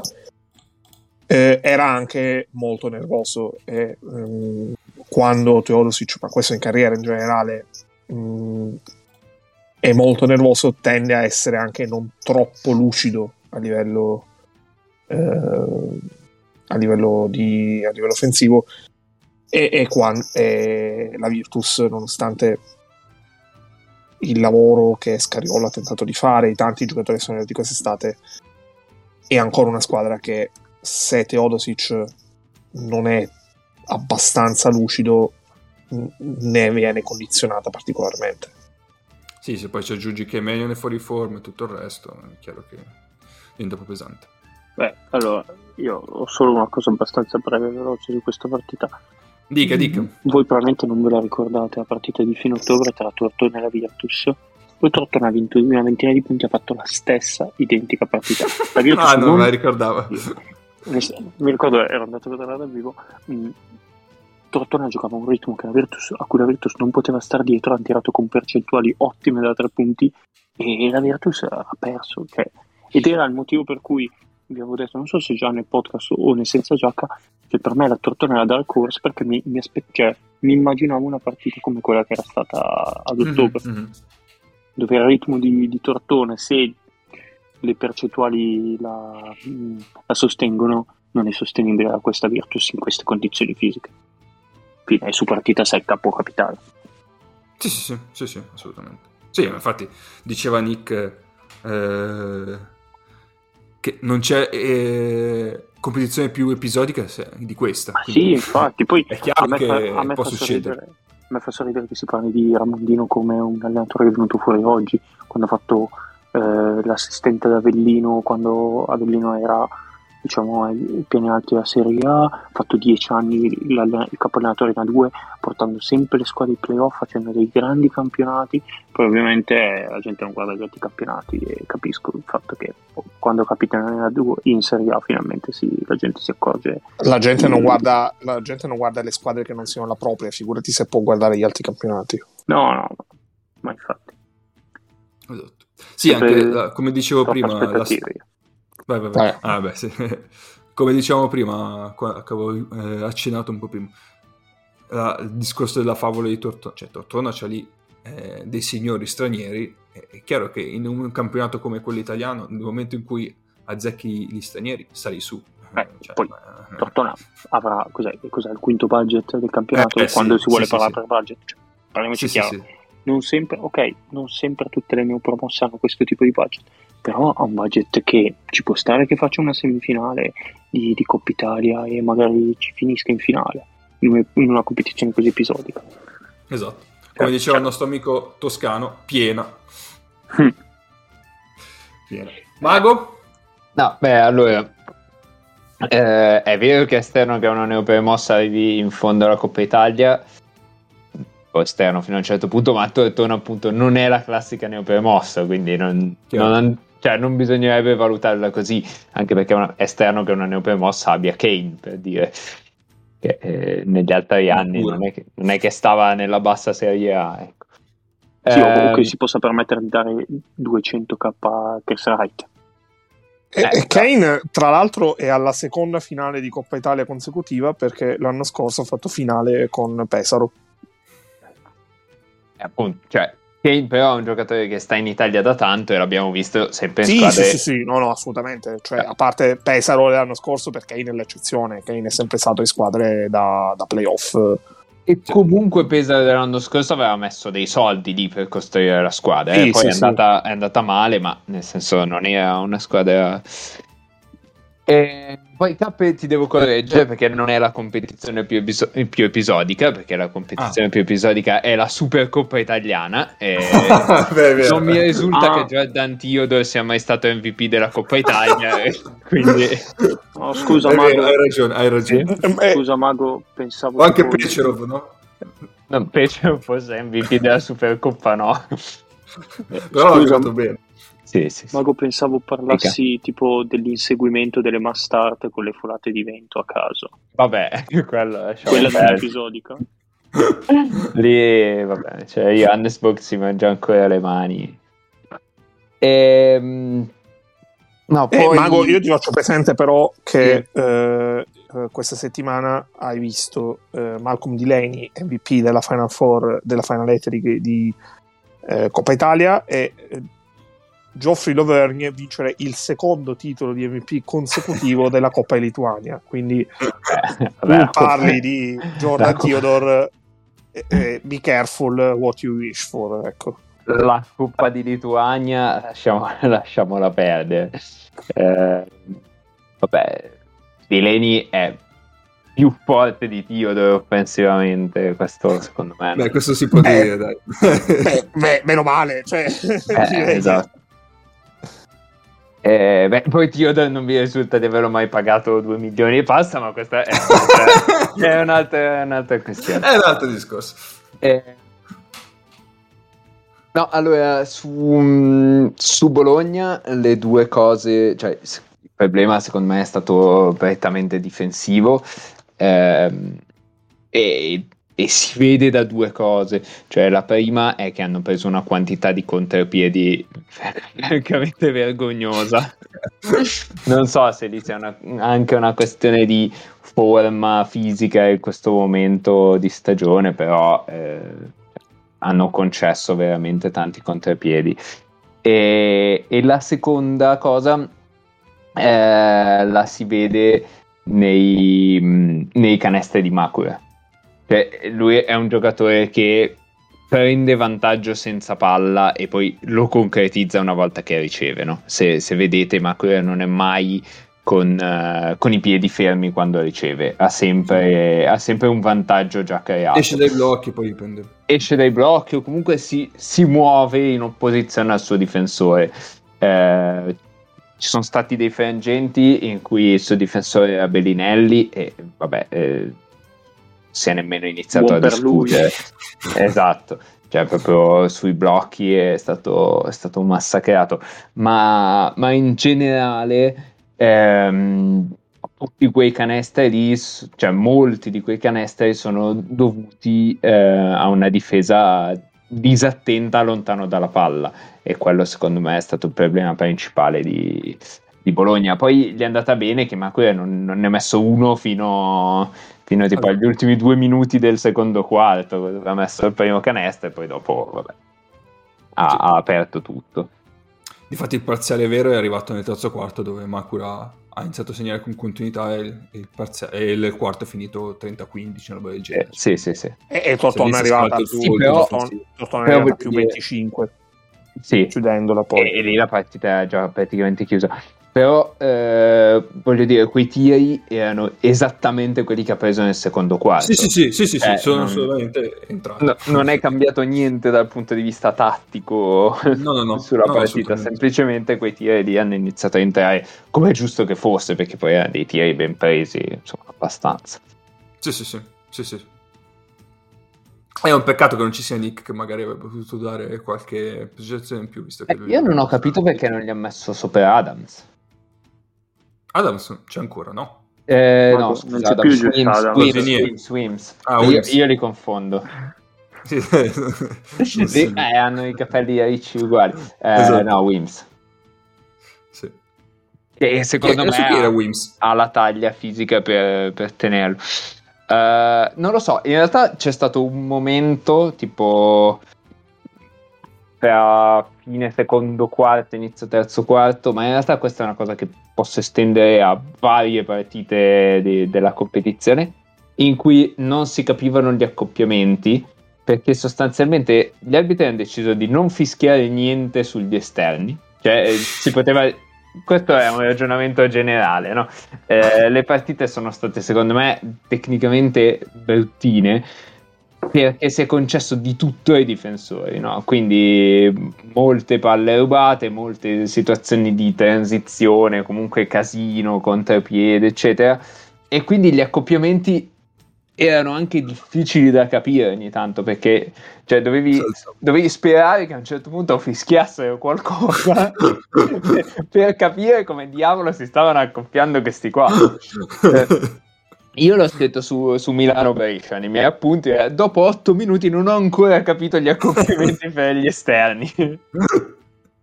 e, e questo secondo me è stato un... Uh, Cioè, il metro arbitrale è stato, una, è stato costante durante, durante la competizione, questo va detto, eh, però non è detto che un metro costante vada bene, cioè, c- c- secondo me ci sono dei momenti in cui sei costante a non fischiare una certa cosa, però se quella roba lì è fallo dovresti anche decidere di fischiare. Sì. E, e quindi gli accoppiamenti erano un po' mo- molto a caso. Comunque Wims ce l'ho visto poco su, su Macro, sinceramente non, non saprei dirvi su chi fosse, ma adesso provo a, a farmelo venire in mente. Ma in generale comunque mettere Bellinelli su Macro non mi pare una bella idea. Eh, potresti anche essere un po' obbligato dalle, dagli accoppiamenti, no? Eh, forse era su Sanders uh, Wips in, quelle, mm-hmm. in quei momenti lì. Adesso rivedendo il, il roster di Tortona mi sembra l'unico che possa sì sì sì direi su Sanders. Io, io ho un bu- grosso problema con Makura, con Makura che eh. Eh, ogni volta che sento il suo nome e ogni, eh, ah, incluse le tante volte che ho sentito il suo nome in questa registrazione, eh, penso a Macron.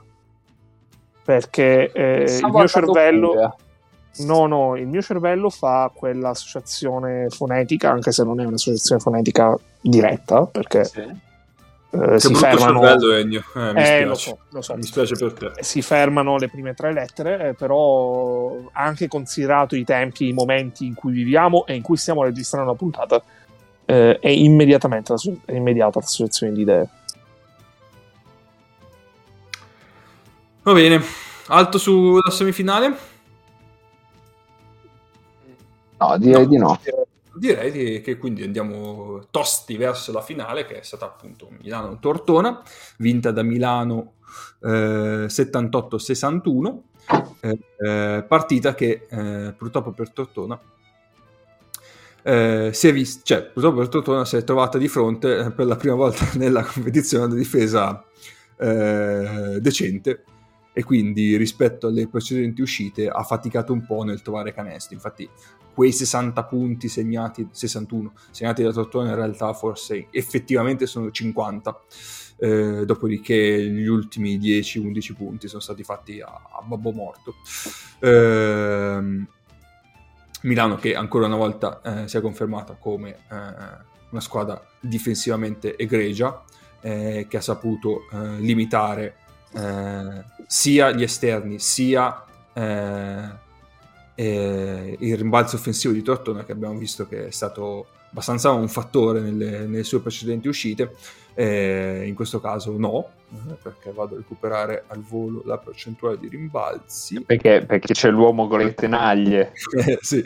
eh, ventiquattro per cento, che quindi eh, assolutamente al di sotto della media, diciamo, eh, in Italia normalmente.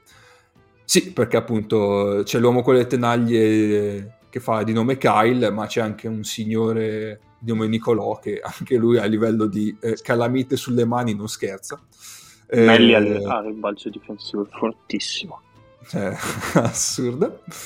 Eh, e quindi Tortona appunto ha fatto molta più fatica rispetto alle precedenti uscite. Era un po' la mia, diciamo, previsione. Ho detto non tanto che Tortona avrebbe fatto fatica a replicare la prestazione balistica che ha fatto contro Bologna, ma è proprio perché anche se avesse voluto non sarebbe riuscita, perché c'era di fronte una difesa differente, e cosa che poi è effettivamente successa. Milano invece rispetto alla semifinale contro Brescia ha trovato una difesa un po' meno eh, pressante, un po' meno asfissiante, e quindi ha saputo anche un po' gestire un po' meglio i palloni, ne ha persi un po' di meno, eh, no, oddio, ne ha persi di più a livello di possessi, però vabbè, eh, e, cioè, la percezione è stata che ha gestito un po' meglio gli attacchi, beh, sicuramente le percentuali parlano in modo differente, e, e lì, quei giocatori che avevano un po' steccato come Melli in semifinale, in questo caso non hanno steccato e hanno indirizzato fin da subito la partita. Eh, Brescia, eh, sì, buonanotte. Tortona è rimasta sempre comunque abbastanza a contatto tra i cinque e i dieci punti, ma non, ha mar- non, ha parso, non mi è parso mai che fosse effettivamente in grado di sovvertire il risultato. Voi che mi dite?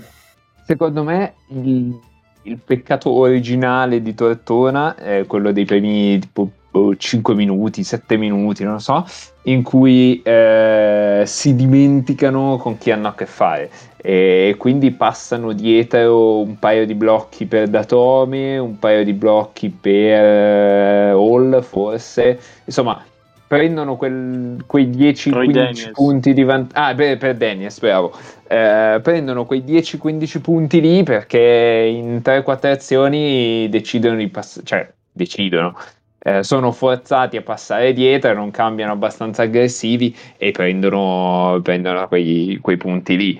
E poi è stata tutta una partita a, a rimontare, e però in cui sostanzialmente fai fatica, nel senso eh sì. fai, fai lo sforzo per rientrare e poi...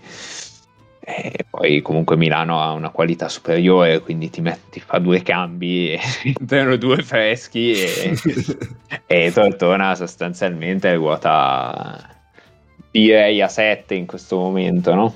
Sì, direi di sì. Tre e mezzo diciamo. No, sette e mezzo, sì, dai. Senza Wright, eh sì, perché poi gli manca anche chi è che gli manca? Eh, Chris sì. Wright. E quindi sette e mezzo, sì. sette e mezzo con Tavernelli, sì. E... No, allora, allora gira otto che Severini, Severini gioca. Contro Milano non può stare in campo, idem Tavernelli, ma se non gioca Severini. Sì, a quattro sì. lunghi l'ora. E... Oh, l'altro, l'altro problema, eh, tu dicevi a rimbalzo, eh, Milano...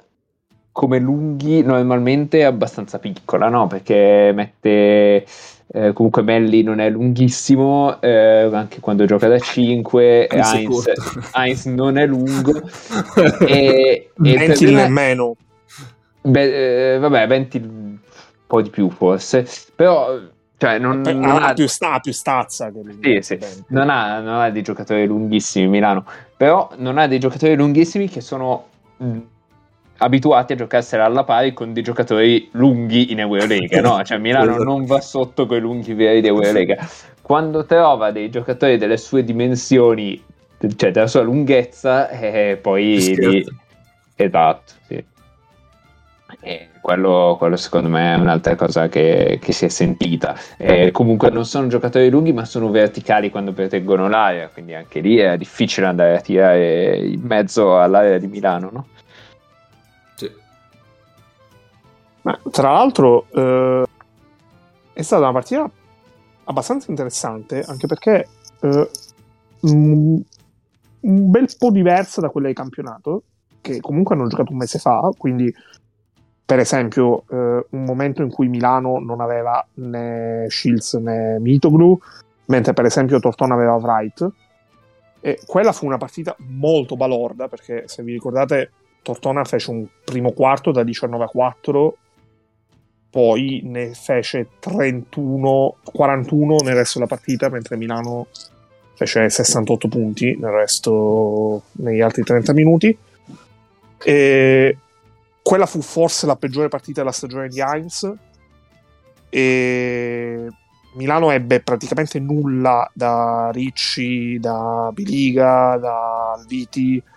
Eh, rispetto alla squadra di ieri eh, c'erano rotazione Kell e non c'era Daniels e non c'era Ciaccio, secondo me no Ciaccio c'era Ciaccio c'era eh, i sei stranieri erano Kell, Grant, Rodriguez, Hall, Heinz e Bentil. Bentil fece diciotto e tredici, una partita enorme come numeri, e in generale mh, è stata interessante perché eh, comunque, oltre al fatto che le squadre arrivavano in una situazione abbastanza diversa, perché da un lato Milano era eh, nel mezzo del cammin di del, pe- no, del periodo Covid, no? sì, sì.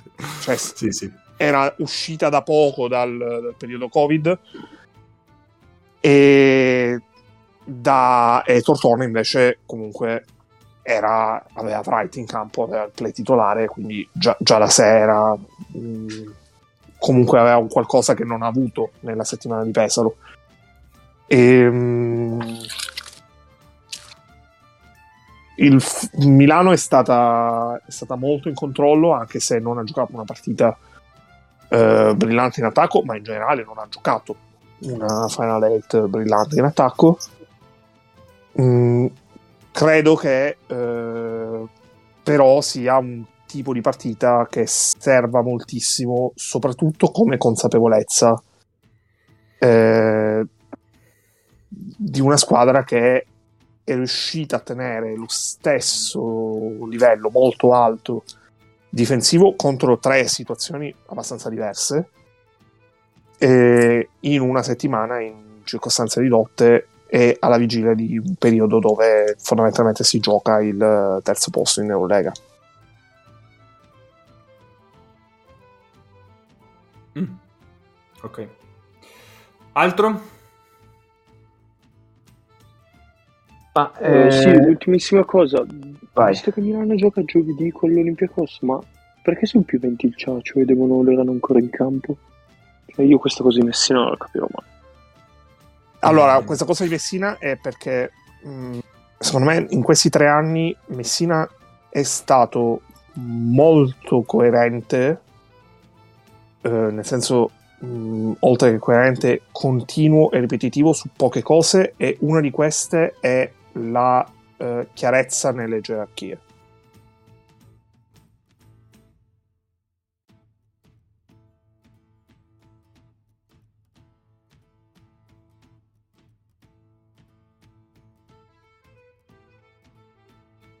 Quando eh, maggio due era ancora in campo. Sì, no, ok, cioè a partita finita comunque, cioè, però a partita realmente finita. Mm, il punto è che io ho letto ta- da tante parti il fatto che con Sassari dovevano giocare eh, Tarceschi e Grant, per fare un esempio, mentre Rodriguez e, e Heinz dovevano stare a riposo. Messina ha parlato ha, sì, era chiaramente una cazzata, e Messina mh, ne ha parlato di questa cosa, non ne parla mai, e l'ha espressamente detta prima della partita. De- dopo la partita ha detto: io perché devo fare riposare un giocatore che eh, non ha che per una partita che non so per giocare. Una partita che non so nemmeno che se giocherò. Esatto. E infatti, io capisco, e secondo me ha senso, me ha in, senso ottica, in ottica eh, in ottica giovedì. È anche vero che questa è una squadra che è abituata a giocare questi ritmi, e io non credo che siano i tre quattro minuti che tu tieni in più panchina eh, Rodriguez, al di là di un discorso di riduzione del rischio, a fare la differenza se giochi da domenica a giovedì, e poi dopo giovedì giocano un recupero, uno dei recuperi credo lunedì, e poi giocano di nuovo il giovedì. Comunque un, un periodo molto poco intenso a livello di calendario. Se, però, se avessero giocato un doppio turno, se avessero giocato un doppio tu, se avessero giocato un doppio turno, eh, secondo me non l'avrebbe fatto. Però è come se tu l'avessi giocato un doppio turno, hai giocato sabato e domenica, e poi giochi giovedì in trasferta. Cioè, e di nuovo, cioè, Alviti perché non sta in campo su, in, questi, in queste situazioni, cioè. Quello sì, ne abbiamo parlato di recente io, Mago e Nick, non so se eh, che fosse l'unico appunto, cioè uno dei pochi appunti che si può fare a Messina in questa gestione di, cioè, per la scelta dei dodici io condivido. Se tu dici io vado con quei dodici, vai sempre con quei dodici, ci sta. Troppo all'interno dei minutaggi della partita puoi spalmare meglio, eh. E sembra che abbia paura di perdere il controllo, cioè di... Sì, ma questo, questo, questo in realtà l'ha, l'ha anche detto, perché eh, io mi, cioè, qual è stata la partita che lui aveva detto forse ho sbagliato troppo a livello di ehm, ho fatto quintetti troppo strani, alcuni giocatori sono andati in confusione, una partita che, che è stata poco tempo fa, forse in campionato, dove quantomeno ah, no, cioè, cioè, Milano aveva avuto un passaggio a vuoto abbastanza pesante. Poi quella partita l'ha vinta, eh, però ha avuto un passaggio a vuoto dove aveva bruciato un vantaggio abbastanza largo.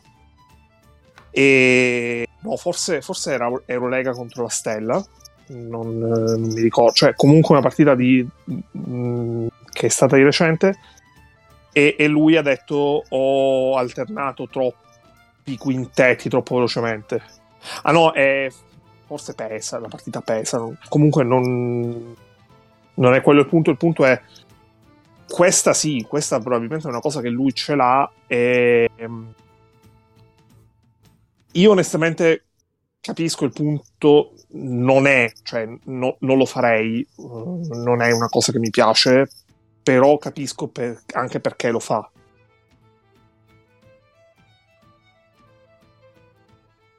Boh. Boh. Vai, Mago. No, non lo so, probabilmente, cioè io sono d'accordo con Ness, avrebbe potuto farlo prima, però non lo so, uno magari in quel momento sta pure guardando duemilaottocento cose e se n'è accorto un po' in ritardo che la partita stava stava andando, diciamo, stava finendo. Eh, in contrapposizione a questo invece ogni tanto gioca con dei quintetti strani durante le partite, cioè io mi sono segnato questo quintetto che aveva messo contro Brescia e mh, di sicuro non una partita finita, ed era il quintetto Ol, Baldasso, Datome, Ricci, Heinz. eh, eh, cioè uno schifo terribile in attacco, infatti eh, subito ho dovuto correre ai ripari, ma mh, non lo so, eh, cioè ogni tanto faccio faccio fatica con i quintetti di Messina, cioè non, non capisco. Comunque, non alterni in modo un po' più deciso, cioè un po' più eh, diciamo anche schematico se volete i, i creatori allora, di gioco, i pochi creatori di gioco che, che Milano ha. Spezzando una lancia a suo favore, eh, secondo me però si può dire, eh, mh, anche perché lo stanno dicendo le ultime, le ultime settimane, che Messina per, sta trovando qualcosa di, di buono, di utile, di produttivo da tutti i giocatori che impiega. Cioè, anche Bal, tu hai citato Baldasso, Baldasso mh, primo mese che è stato a Milano praticamente non ha giocato. Le ultime due o tre partite campionato ha avuto un impatto molto positivo. Ma quello, ma quello, Beh, dove... quello certo. E, e, e comunque non è una cosa, um, non è una cosa da, da sottovalutare, anche perché l'anno no. scorso non succedeva. L'anno scorso ci sono stati dei giocatori che erano totalmente, completamente avulsi in qualsiasi momento della stagione e, eh. e che finiti in un fosso impiegavano troppo tempo a uscirne fuori, ad esempio Moraschini. Moraschini. Per non citare, per, no, no, Moraschini mh, era partito bene, poi ha avuto un calo brutto anche dovuto al Covid, e praticamente è stato abbastanza altalenante da quel momento in poi. Eh, cioè, non sarà mica colpa di Messina. No, no, no, lo, lo so, no, quello, Nel che senso... dico, quello che ti dico. Ne... Tu no, allora la, la, spiego, la spiego, spiego meglio il punto. In un contesto dove tu hai delle, delle gestioni a livello di minutaggi eh, molto fisse, perché in certe partite eh, giocano gli stessi non solo a livello di dodici ma anche a livello di proporzioni, e può succedere, è facile, abbastanza facile che succeda che quelli meno impiegati, quando sono chiamati in causa, non riescano a incidere, ad avere un impatto produttivo. Quello che mm, dipende, ha permesso... Cioè, non... Dipende dal ruolo, dal tipo di giocatore. Secondo me non... Boh, vai. Quello che in questo mese e mezzo ha permesso a Milano, nonostante due assenze molto pesanti, come quelle di Scienze Mitoglu, fondamentalmente di avere lo stesso eh, andamento di risultati che ha avuto nella stagione, e è stato il fatto che tutti eh, hanno, for- hanno fornito, a seconda del contesto, il, con- il contributo che gli veniva richiesto. in campionato giocatori che eh, sono stati eh, che in Eurolega hanno avuto poco spazio o nullo, eh, sono stati determinanti, eh, Baldasso, Grant, anche, anche Alviti, anche lo stesso Tarceschi. Eh, in Eurolega eh, quei giocatori, cioè che quei giocatori abbiano giocato venti minuti, che quei giocatori abbiano giocato tre minuti, comunque anche in quei tre minuti hanno avuto un impatto. Alviti per esempio a Kaunas è entrato bene, e Alviti praticamente Kaunas è stata forse è stata di fatto la sua prima partita di Eurolega. Sì. Sì, però, cioè, nel senso, allora, rispetto eh, a Moraschini l'anno scorso, eh, il ruolo di Alviti è completamente diverso, per cui è molto più facile che entri, un, entri bene un giocatore che deve difendere e tirare dall'angolo sugli scarichi, e se non mette palla per terra meglio, eh, rispetto a un giocatore atipico, perché Moraschini è una point forward, quindi in una situazione un po' particolare, nel senso che Moraschini deve essere al cento per cento per funzionare bene, perché spesso viene preso da un giocatore più piccolo di lui, quindi se va in difficoltà sulla pressione è un problema, e in un ruolo molto più complicato, perché di fatto dovrà portare la palla di là e difendere sul punto d'attacco, quindi mh, per questo ti dico è difficile generalizzare. Uh, secondo me mo- quello che ha fatto Moraschini l'anno scorso lo puoi confrontare con Grant quest'anno, e Grant quest'anno ha fatto tanta tanta fatica sia lui a entrare con un senso nel, nel gioco di Milano, sia Messina a dargli fiducia, a metterlo in campo. Quindi per quanto riguarda gli altri, cioè Alviti in campionato, Baldasso in campionato, Eh, grazie al cazzo che portano loro a porto, cioè, vorrei vedere. Eh, però, però, però aspetta, Alviti e Baldasso sono giocatori che fino a quest'anno erano abituati a essere giocatori che rendevano su un volume di minuti, eh, non era scontato, e in passato l'abbiamo visto in tanti casi sempre a Milano, che tu rendi X in venticinque, eh, devi sapere rendere Y,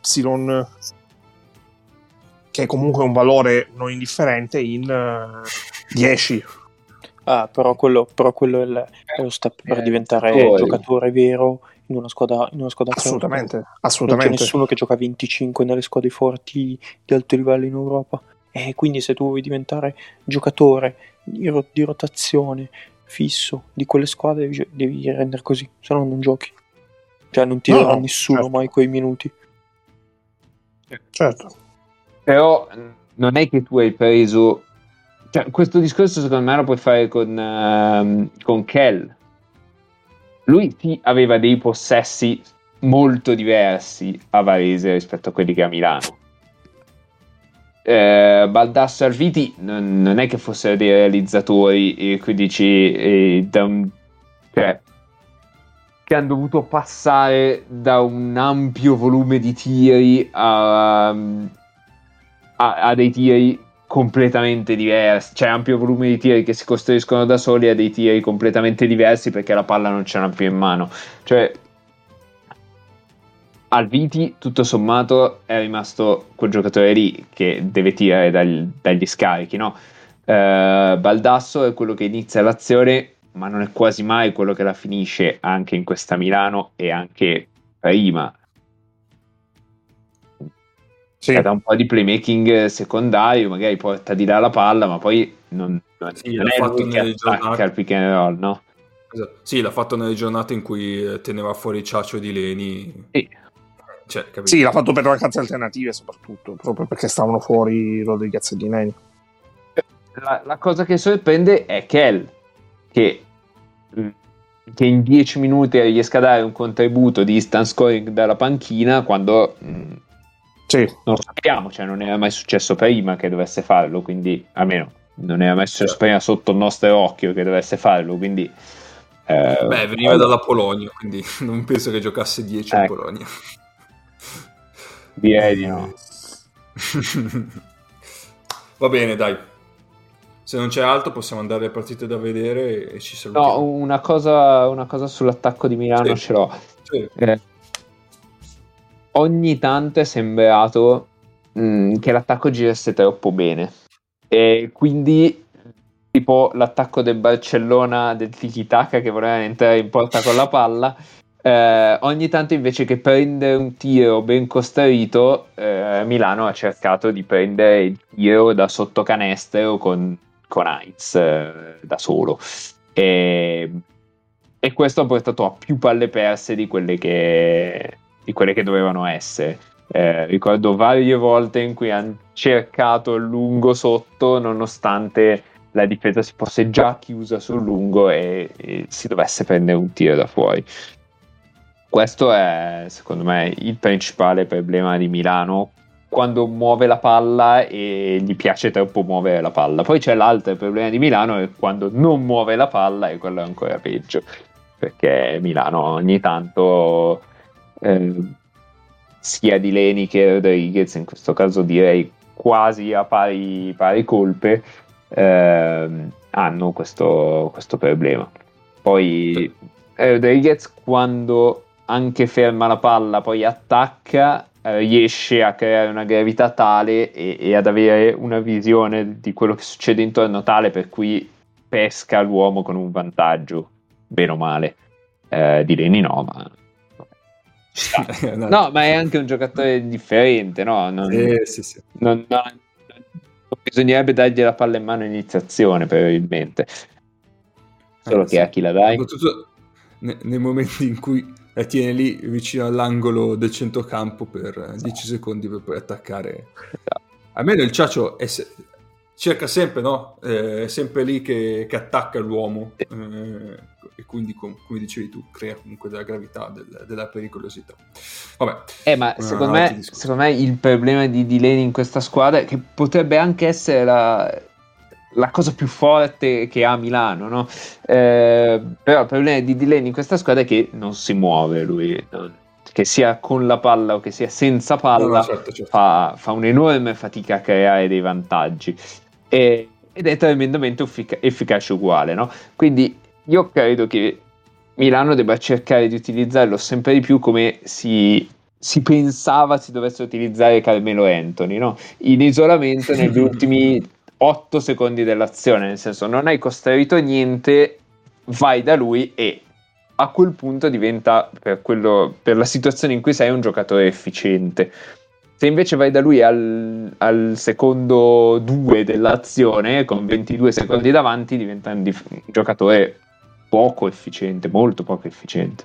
Sì, eh, e poi il conto è che, che ti tira fuori il ritmo anche tutti gli altri. Sì, sì, sì, chiaro. Vabbè.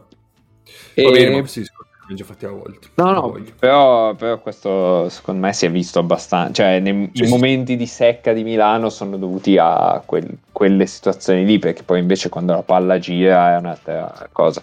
E l'altra, l'altra questione secondo me, sempre dell'attacco di Milano, è che... Mh, si è visto molto spesso Heinz ricevere in una posizione dove non è pericoloso, poi vabbè ha anche messo quel tiro qualche volta, però quando riceve in punta eh, non, non è quasi mai pericoloso, al tiro il difensore stacca proprio, sì, gli dà cinque metri e Milano perde tutto il vantaggio che aveva creato eh, in quella situazione lì, no? E, infatti con Brescia mi pare fosse, non mi ricordo se era addirittura nel quarto o nella semifinale, boh. eh, a un certo punto del primo quarto Brescia, abituata a difendere su Heinz, entra Bentil per Heinz, Bentil subito non gli pare vero e mette, mette tre punti in, in due secondi, no? Perché eh, Brescia difendeva staccata come se ci fosse Heinz. E secondo me è importante per Milano riuscire ad alternare queste due soluzioni per essere pericolosi, perché Milano nel momento in cui eh, Heinz è, è così e Melli attraversa i, i suoi problemi di, di slampa al tiro, eh, insomma diventa un problema far girare l'attacco con due giocatori che non tirano da quella situazione lì. Poi sono bravissimi a creare vantaggi in altro modo, no? Muovendosi, non sono mai fermi. Melli sigilla molto bene i difensori, eccetera eccetera, però mh, quello è un limite sì, che si è visto. Sì sì, sì, assolutamente.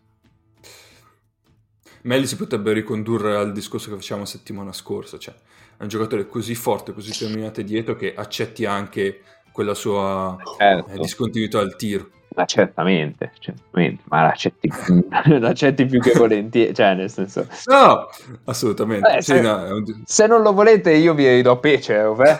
quello, quello tira benissimo, poi... Esatto. No, perché poi è facile vedere in giro lamentele sulla discontinuità del tiro di Melli, perché... Boh, Vabbè, so. ma, ma è gente con dei problemi, la gente... cioè nel senso...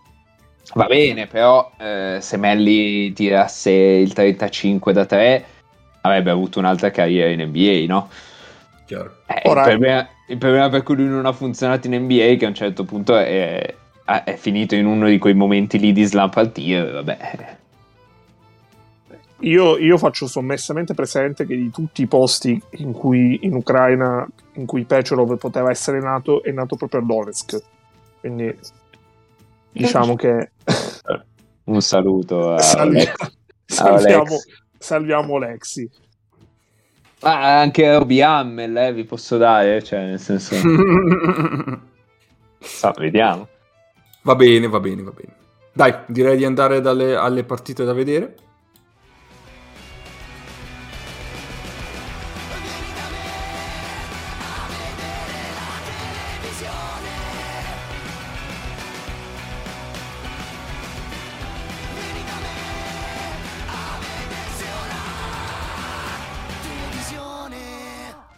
Cazzo le guardi. Eh, settimana di pausa ancora perché appunto ci sono le nazionali, ma eh, per, quanto riguarda, per quanto riguarda l'Eurolega abbiamo il giovedì Olympiacos Milano, in contemporanea tra l'altro all'Italia perché diciamo, sono furbi, e, e venerdì invece Zenit e Barcellona. Eh, niente, poi ci sono appunto le nazionali, quindi vabbè, quelle no, di qualificazioni europee, siccome eh, sappiamo che sono visibili perché eh, se avete l'abbonamento a Eleven per vedere l'Eurolega potete vedere anche le qualificazioni. Oh, questo è interessante. Eh, e, non solo, e non solo europee, potete vedere tutte le qualificazioni. Si sta caricando la pagina, si sta caricando la pagina col calendario. Barcellona che nel frattempo ha vinto la Coppa Italia, è giusto? Sì, ha vinto, ah, sì. Come parlavamo prima de- di registrare, che ancora una volta il Real eh, è uscito sconfitto. Ad esempio giovedì in contemporanea all'Italia eh, c'è anche ah, Spagna-Ucraina non si giocherà, è stata rinviata, però in compenso se volete potete gustarvi un bellissimo eh, Francia-Portogallo, che nel calcio è stata finale degli europei, nel basket diciamo non, non sono gli stessi i rapporti di forza, e, oppure ah, se non avete... Beto Gomez? Esatto. Betigno? E, se invece eh, giovedì mattina siete per esempio studenti universitari, non avete granché da fare, alle otto del mattino c'è Nuova Zelanda-India, che eh, penso sia... Vabbè. Ah. Una partita tutta da godere, in realtà no, in realtà scherzi a parte ci sono delle partite comunque che destano dei motivi di interesse, ad esempio venerdì eh, giocano Grecia-Turchia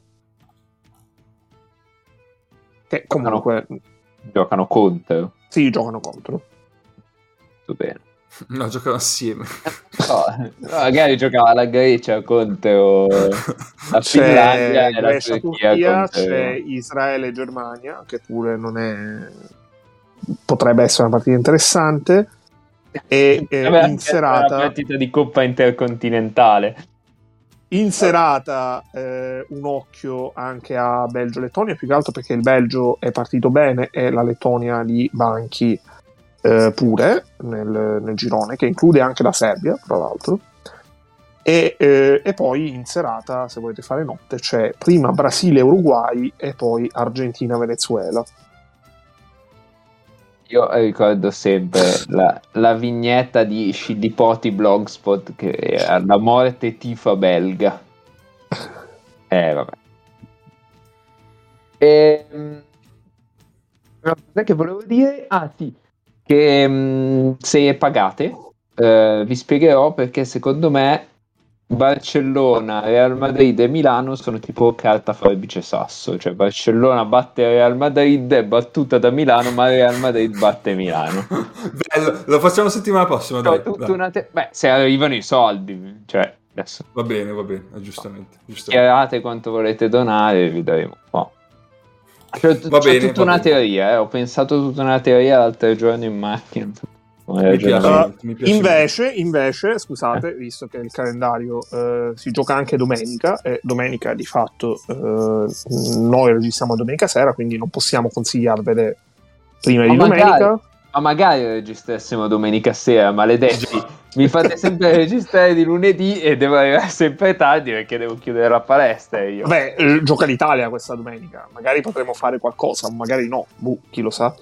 Comunque eh, domenica, mattina, domenica mattina domenica mattina domenica mattina ho cinque partite, vabbè sì eh, domenica mattina se volete impegnare la vostra domenica c'è alle nove e trenta India Corea del Sud, alle dieci e trenta Australia Giappone e alle, alle quattordici e trenta eh, orario da Gran Premio di Formula uno, quindi vi preparate all'inizio della stagione di Formula uno, Iran-Siria.